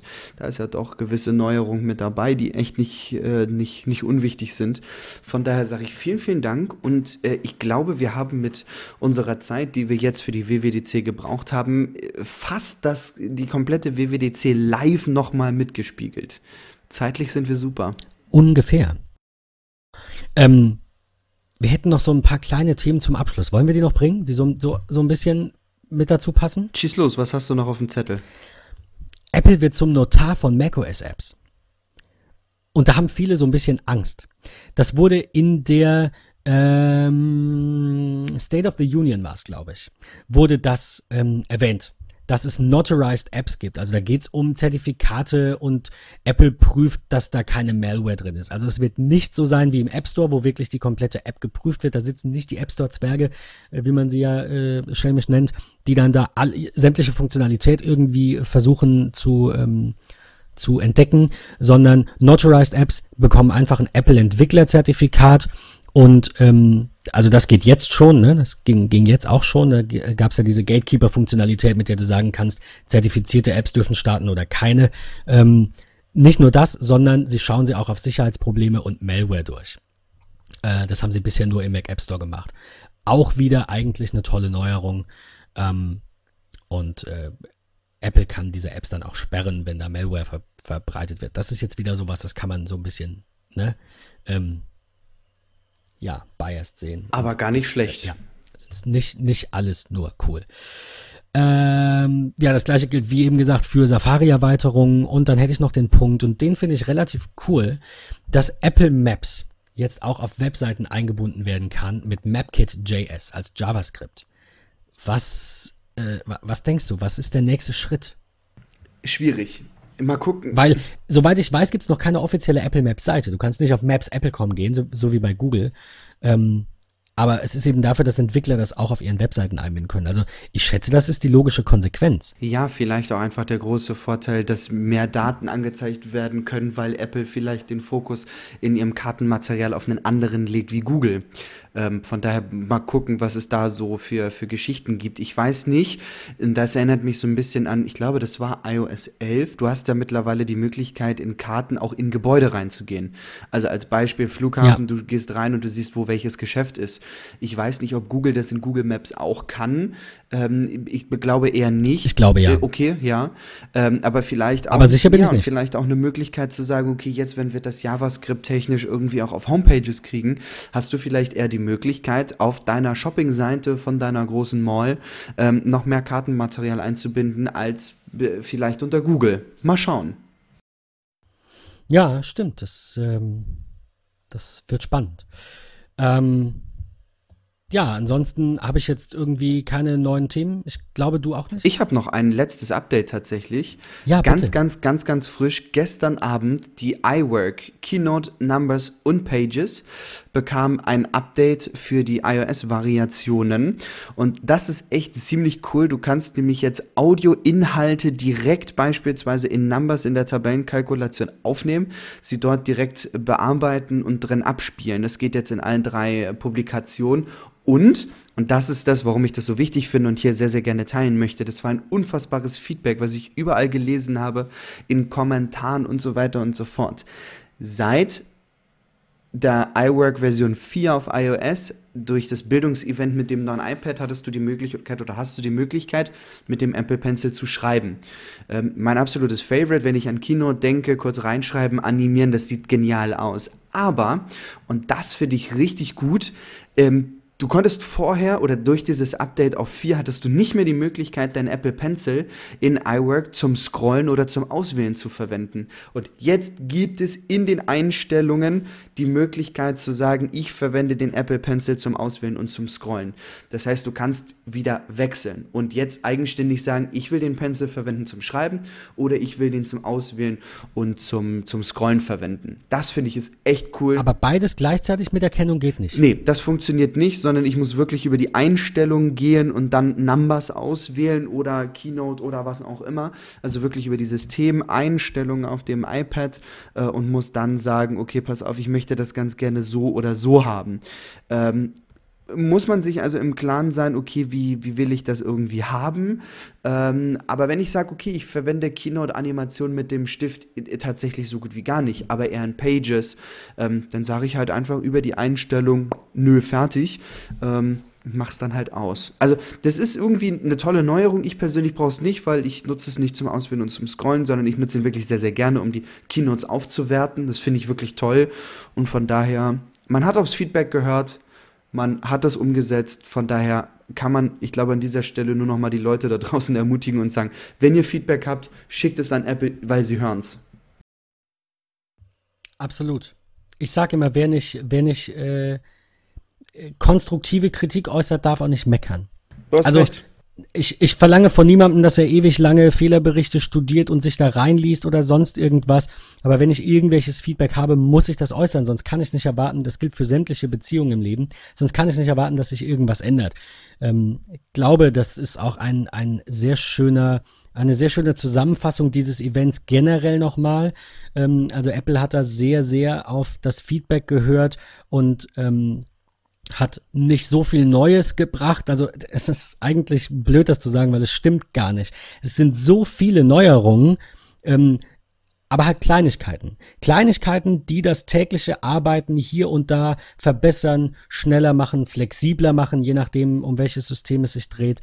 Und ähm, Sie haben da auf sehr viel Feedback gehört. Ich hoffe, Sie hören auf uns und bringen Multi-User äh, aufs iPad und auf die VOS und solche Geschichten und iCloud äh, äh geteilte ähm, ähm, äh, Ordner und eben nicht nur geteilte Dateien. Ja, ich äh, freue mich auf Montag. Wie gesagt, wir nehmen am, am Freitag auf. Diese Folge ist sehr lang. Ich hoffe, ihr hört trotzdem alle rein ähm, und hört sie bis zum Ende. Thema Feedback. Wir freuen uns über Feedback. Wir sagen es jetzt noch einmal kurz zum Schluss.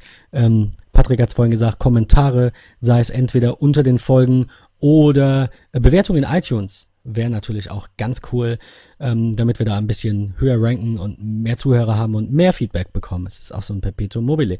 Ähm, Twitter, Facebook, wir verlinken alles. Tretet in Kontakt mit uns, sagt uns, was gut ist, was schlecht ist. War die Folge zu lang? Hat Patrick zu wenig über macOS gesagt? Ähm, ja gut, ich habe es installiert, du nicht. Das, das, das darf. Ähm, ja, und äh, ansonsten freuen wir uns, denke ich, beide sehr auf Montag. Vielleicht treffen wir den einen oder anderen ja auch in den Stores. Ähm, ja, ich, ich, mir fehlen die Worte. Ich freue mich so sehr auf den HomePod. Ich kann es nicht beschreiben, wirklich. Ich auch. Ich habe lange überlegt, Sonos oder nicht.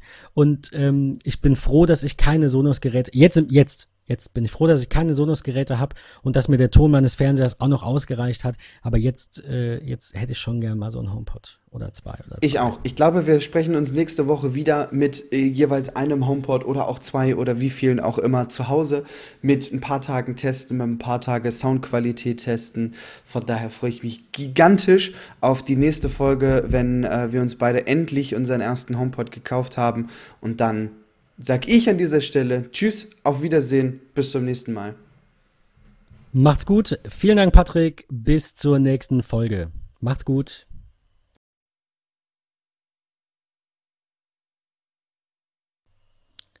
Du musst zu viel pissen. Ich höre dich nicht. Du musst ähm, Push to Talk ausschalten.